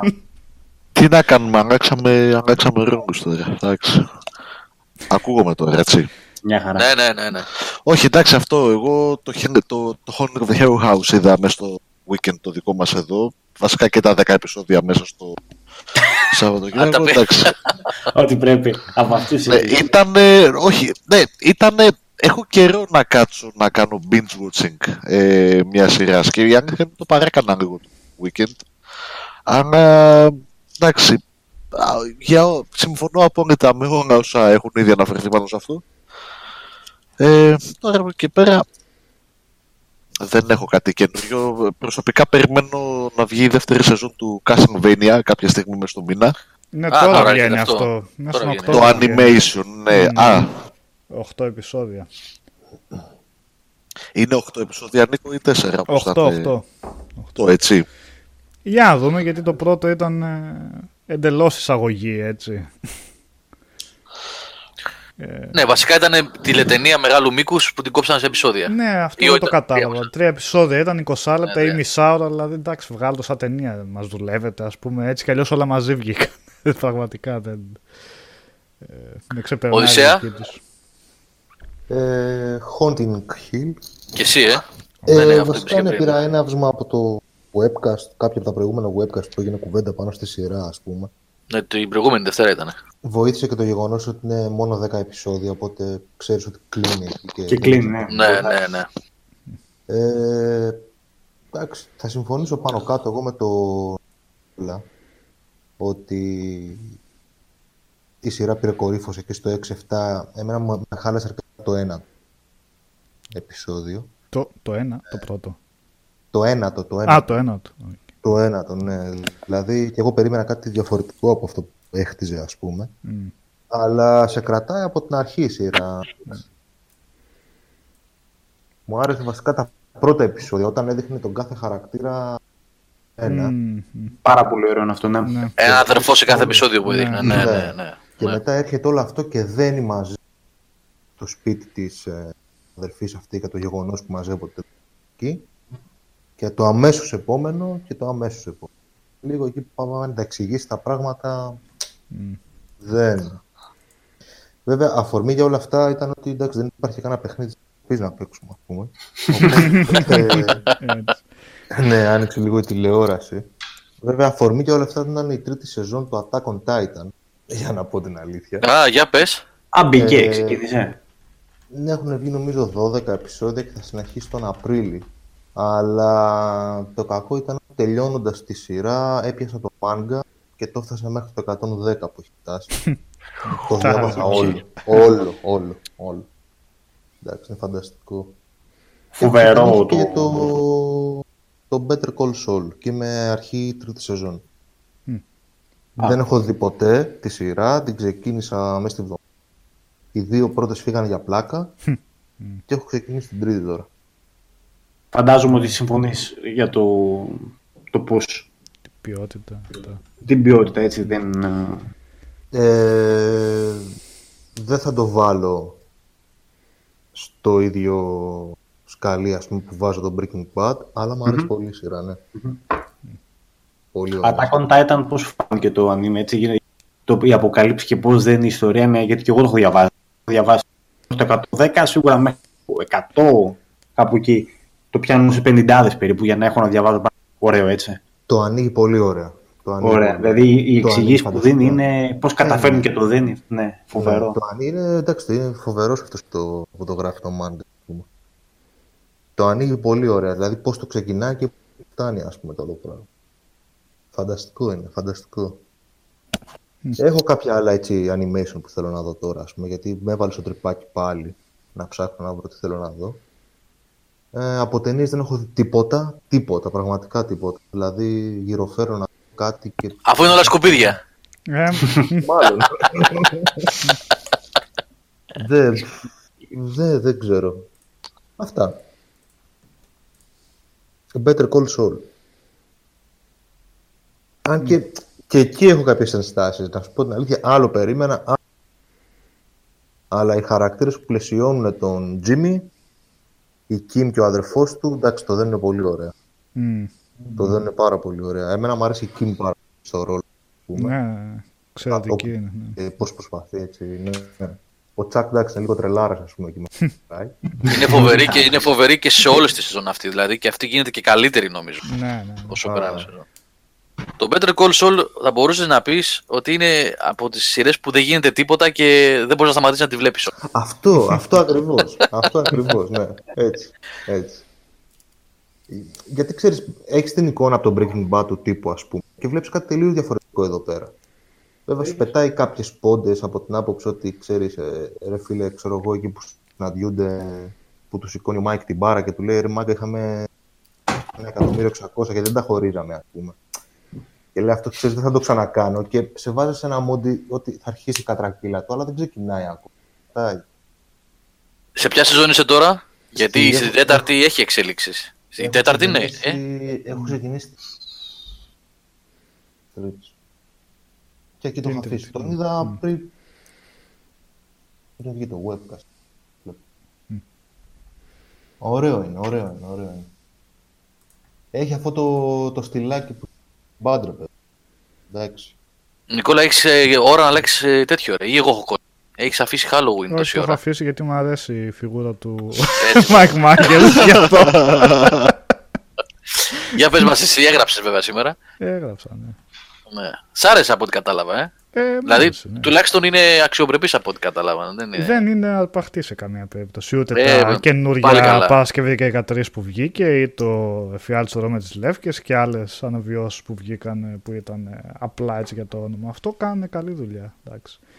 Και ήταν πάλι ο Carpenter δηλαδή στην σύνθεση της μουσικής. Έτσι. Βέβαια μίξεις έκανε το γνωστού θέματος αλλά δεν είναι τόσο ωραία με τη ταινία. Δηλαδή είναι η μισή υπόθεση αυτή η μουσική τόσο απλή σαν σύνθεση, αλλά όταν, όταν μπαίνει, στη- που μπαίνει και εντελώ κατάλληλα πάντα, σου δημιουργεί έτσι μια ένταση κατευθείαν. Δείχνει και περισσότερο αυτή η ταινία τον Mike Myers πώς κινείται στο χώρο, πόσο αδίστακτος είναι, έχει κάτι, κάτι πολύ ωραία πλάνα και άγρια και, και πάω πως Εμένα η α- μουσική του αρμόζει. Carpenter Νικόλα και παιδιά μ' άρεσε πάντα. Δηλαδή, μέσα στην Ναι. απλότητά της, ειδικά στα έτης που τέριαζε και, και το ύφος, ρε παιδί μου, με το trend της εποχής με τα synthesizer και τα λοιπά που χρησιμοποιεί πολύ αυτός. Ε, είχε μια απλότητα, δεν ήταν τίποτα φοβερές συνθέσεις, αλλά τέριαζαν πάντα με τις Τέριαζαν. ταινίε του. Και στο The Thing, όχι στο The Thing, λάθος, ε, Morricone ήταν, τι λέω. Στο Assault on Precinct 13, στο, στο Halloween εννοείται. Και Οπότε, Νικόλα, στο μας το Escape from New προτείνεις York. Τι είπες, ποιος, Τη βραδιά μας το Halloween. Να δούμε αυτό. τι, sorry δεν άκουσα. Για τη βραδιά του Halloween το προτείνεις, έτσι που θα κάνουμε την επετειακή ή όχι; Το καινούριο ναι, το παλιό έχει και αυτό το πρότεινο, αλλά έχει παλιώσει. Ε, το Αρκετά παλιό το το, είχαμε το έτσι, θα παλιό. δούμε ένα Halloween, OK. Ναι. Ε, που ρωτήσαν. Ποιος ρώτησε; Τον χαρακτήρα του Mike Myers τον υποδίεται ο ίδιος ο οποίος που τον είχε υποδηθεί στο, στο παλιό, στο πρώτο. Nick Castle λέγεται. Δεν έχει γυρίσει σχεδόν τίποτα άλλο, αυτός ο ρόλος είναι. Το κάνει καλά βέβαια. Αυτό. Τώρα δεν φαντάζομαι να είναι απαιτητικός ο ρόλος, αλλά ναι, τον αποδίδει καλά. Βασικά τόπο τον βλέπεις να κινείται που τον δείχνει και περισσότερο η κάμερα, νιώθεις ένα σύγκριο έτσι, ασταμάτητος είναι. Ε, και κατάλληλη δόση από γκορ και splatter χωρίς να το παρακάνει. Έχει βέβαια πολύ βίαιες σκηνές μέσα, αλλά δεν δείχνει μόνο αυτό. Ξέρει δηλαδή σε στιγμές να αφήνει και κάποια φράγματα στη φαντασία, το τι μπορεί να έχει γίνει από πίσω, τι μπορεί να έχει κάνει. Ε, εντάξει, μ' άρεσε, μ' άρεσε πολύ. παιδιά. Έχει κάποια θεματάκια βέβαια, λίγο η δικαιολογία το πώς δραπετεύει ο Μάικ Μάγερς είναι να είχαμε να λέγαμε εντελώς. Ήταν απλά λες και γράψαν τι να κάνουμε. Ε, εδώ θα απεντρέψει αποδράσει ο Μάικ Μάγερς γιατί έτσι πρέπει να γίνει στο σενάριο για να υπάρξει πλοκή. Δεν υπάρχει τίποτα γι' αυτό, αλλά οκ, το πώς περνάμε αυτό. Και επίσης πολύ καλό ότι είναι sequel της ε, πρώτης ταινίας ουσιαστικά. Έτσι, σβήνοντας ό,τι έχει γίνει. Ναι, στις τα σβήνει ταινίες. όλα, έτσι, Όλα, ναι. όλα, όλα, ναι. Ναι, ναι. Ε, ακόμα έχει πλάκα που μέσα συζητάνε κάτι παιδιά εκεί πέρα του σχολείου και λέει Α, ο Μάικ Μάγερ αυτός δεν ήταν ε, αδερφός της Λόρι, της πρωταγωνίστριας. Και λέει, Όχι, αυτά απλά φήμες ήταν. Δεν έχουν καμία σχέση. Γιατί αυτό το είχαν εισάγει στο Halloween, στο Halloween το 2. Για να υπάρχει έτσι κάποια. Κάτι έτσι να συνεχίζει την ιστορία. Αλλά ναι, όλα τα, τα πετάνε έξω και συνεχίζουν από το πρώτο. Και η Τζέιμι Λι Κέρτης πολύ καλή στο, στο ρόλο. Δεν παίζει βέβαια Παίζει, απλά δεν είναι αυτό το είδος η πρωταγωνίστρια που είναι όλη την ώρα μπροστά στη κάμερα. Δείχνει γενικά πολύ τριγύρω στο, στην Κομόπολη και την ε, και δευτερεύοντες χαρακτήρες και αυτά. Μοιράζεται πολύ ο χρόνος. Καλό γενικά, καλό, πολύ, πολύ καλό. Πολύ ωραίο. Έχουμε ξαναπεί, έχουμε ξαναπεί ότι η Τζέμι Λικέρτης είναι κόρη της Τζάνετ Λί, έτσι. Της, της ηθοποιού που έπαιζε στο Σάικο. Της κοπέλας που σκοτώνεται στο μπάνιο. Είναι η κόρη τη. Κόρη τη είναι, ναι, και του Τόνι Κέρτης. Έλα, δεν είπες καν το παν του άθλιο. Όχι, τι είπες. Κόρη είναι... της. Α, είναι γα, κόρτη. ναι, θέλω να πω ότι η μία, πώς το λένε, Scream Queen, είναι, είναι κόρη της Ναι. άλλης Scream Queen. Ναι, ναι, πώς τα έφερε η μοίρα έτσι, ναι. Τζόρτζιο, πρόβληψη για το Suspiria, το remake, δεν έχω ιδέα. Το τρέλερ με ιντριγκάρει, αλλά να σου πω δεν έχω δει καν. Την παλιά ταινία την είχα ξεκινήσει πρόσφατα, αλλά χρειάστηκε να την κλείσω. Αλλά όσο είδα, πολύ σπλατεριάρες. δεν ξέρω, αυτές οι τζιάλο ταινίες μάλλον δεν έχω πλέον αντοχές ε, και διάθεση να τις ζω. Δείχνει κάτι ξεκυλιάσματα, κάτι τέτοια, είναι, είναι άγριο πράγμα. Θα το δω κάποια στιγμή, γιατί Είχε κάτι σκηνές εκεί στη σχολή του μπαλέτου full χρώμα καίγονται τα μάτια και αυτά και τη μουσική αυτή την περίεργη που έχουν αυτές τις ταινίες με τα synthesizers και αυτά. Τώρα την καινούργια, τι, ξέρω, τι, να- τι να πω. Θα, θα δούμε, θα δούμε πώς θα, πώς θα βγει. Μακάρι να τους βγει καλή. Άγουστος. Σκουπίδι το σωσπίδια. Όλα σκουπίδια. Όλα σκουπίδια. λοιπόν, κλείνουμε. Κλείνουμε γιατί και ο γάτος μου έχει αρχίσει και με τρολάρει. Από αυτό πάει την πορτάνια ουρίζει, ανοίγει, μπαίνει μέσα και. Τι νόημα έχει όλο αυτό. Περίεργα ζώα, ρε παιδί μου. Θα έχεις την πόρτα ανοιχτή σε φάση. Θες δεν ναι, θες. έτσι πρέπει. Ναι. Και ανοίγεις και δεν μπαίνει μετά. Κάθε Και δεν τέλος. Ναι. Λοιπόν, χαιρετούμε παιδιά. Ε, έχουμε πολλά μες τη βδομάδα, έτσι. Να έχετε υπόψη σας. Πολλά. Έρχονται Μιλάει με αρκετά γρήφους ο reviews. Γιώργος. και κλείνει και το μάτι κιόλας, δεν το βλέπετε, ούτε εμείς το βλέπουμε, αλλά Ε, μεγάλα, μεγάλα, μεγάλα, μεγάλα. πολλά. Κάνει spoiler, George, δεν πρέπει. Ε, εννοώ θα έχει stream την Πέμπτη το απόγευμα. ε, Θα έχουν ε, Obscure νούμερο 2. Δεν ξέρω. Πάρτε δύο. Πάμε για Αυτό τερματισμό. Το μισό το βγάλαμε από ό,τι είδα, Νικό. Α, κομπλέ. κομπλέ. Νομίζω το βγάλαμε. Ε, Άμα τους ξεκληρίσουμε και νωρίτερα θα δούμε το κακό τερματισμό μπαμ μπαμ. λοιπόν, θα κάνουμε stream σίγουρα την Πέμπτη, την πέμπτη πότε είναι; Τα- Σοβαρά θα κάνετε το Obscure γιατί πλησιάζει Halloween ή θα το κάνετε την Κυριακή. Ε, θα Πού δούμε είναι; τώρα, εντάξει, σιγά. Δεν είναι και... Οπότε δεν σας λέμε κα- καλό Halloween, θα το πούμε live όταν θα κάνουμε το stream. γιατί το γιορτάζουμε τώρα κανονικά, έτσι το πήραμε κι αυτό. Ναι. Εντάξει μωρό, ε, πλάκα έχει, ναι, σιγά. Wink wink έκανες στο μάτια έτσι. Wink wink. Πάλι. Δεν κατάλαβα. Wink wink. Έχει τρελαθεί με τα Wings τώρα. Ο- Οπότε στις διαθέσιμες επιλογές που έχεις την επόμενη εβδομάδα θα παίξεις το πιο στη live stream γιατί είναι ό,τι καλύτερο για το κανάλι μας. ναι, ναι, ναι. Θα τραβήξει κόσμο νομίζω. Οπότε ναι, μείνετε συντονισμένοι για το Obscure. Πάρτε δύο. Το Obscure, παιδιά. Ναι. Λοιπόν, Wink- ευχαριστούμε πάρα πολύ για την παρέα, παλικάρια. Και παλικάρισες. Παλικάρισες. Παλικάρισες. Λεβέντισες, πιο σωστά. Λεβέντισες. Ε, Λοιπόν, θα τα πούμε μέσα στην εβδομάδα με περισσότερα. Έχουμε πολλά reviews και άλλα μέσα στην εβδομάδα ετοιμάζουμε. Ε, ακούσατε ε, Οδυσσέα Γιαννιώτη Ε, καλό βράδυ ε, και Κώστα Παπαμήτρου. Καλή νύχτα για πάνω, παιδιά. Και Νικόλα Μαργούγλου. Καλό βράδυ. Και Νίκο Πλωμαριτήλη, wink wink. Wink wink. Μόντι Python είναι αυτό, ε. Ναι. Μόντι ναι. Python. Για πώ το λέγεται το υπόλοιπο, wink wink. Νατς, νατς, ε, ε, wink wink. Νατς, νατς, wink wink. Νατς, νατς, ναι, ναι. Does your wife like photographs? Photographs? That's that wink wink. Φέι. Λοιπόν, φιλιά παιδιά, ευχαριστούμε για την Φιλιά παρέα. πολλά. Καλό βράδυ. Γεια σας. Καλό βράδυ.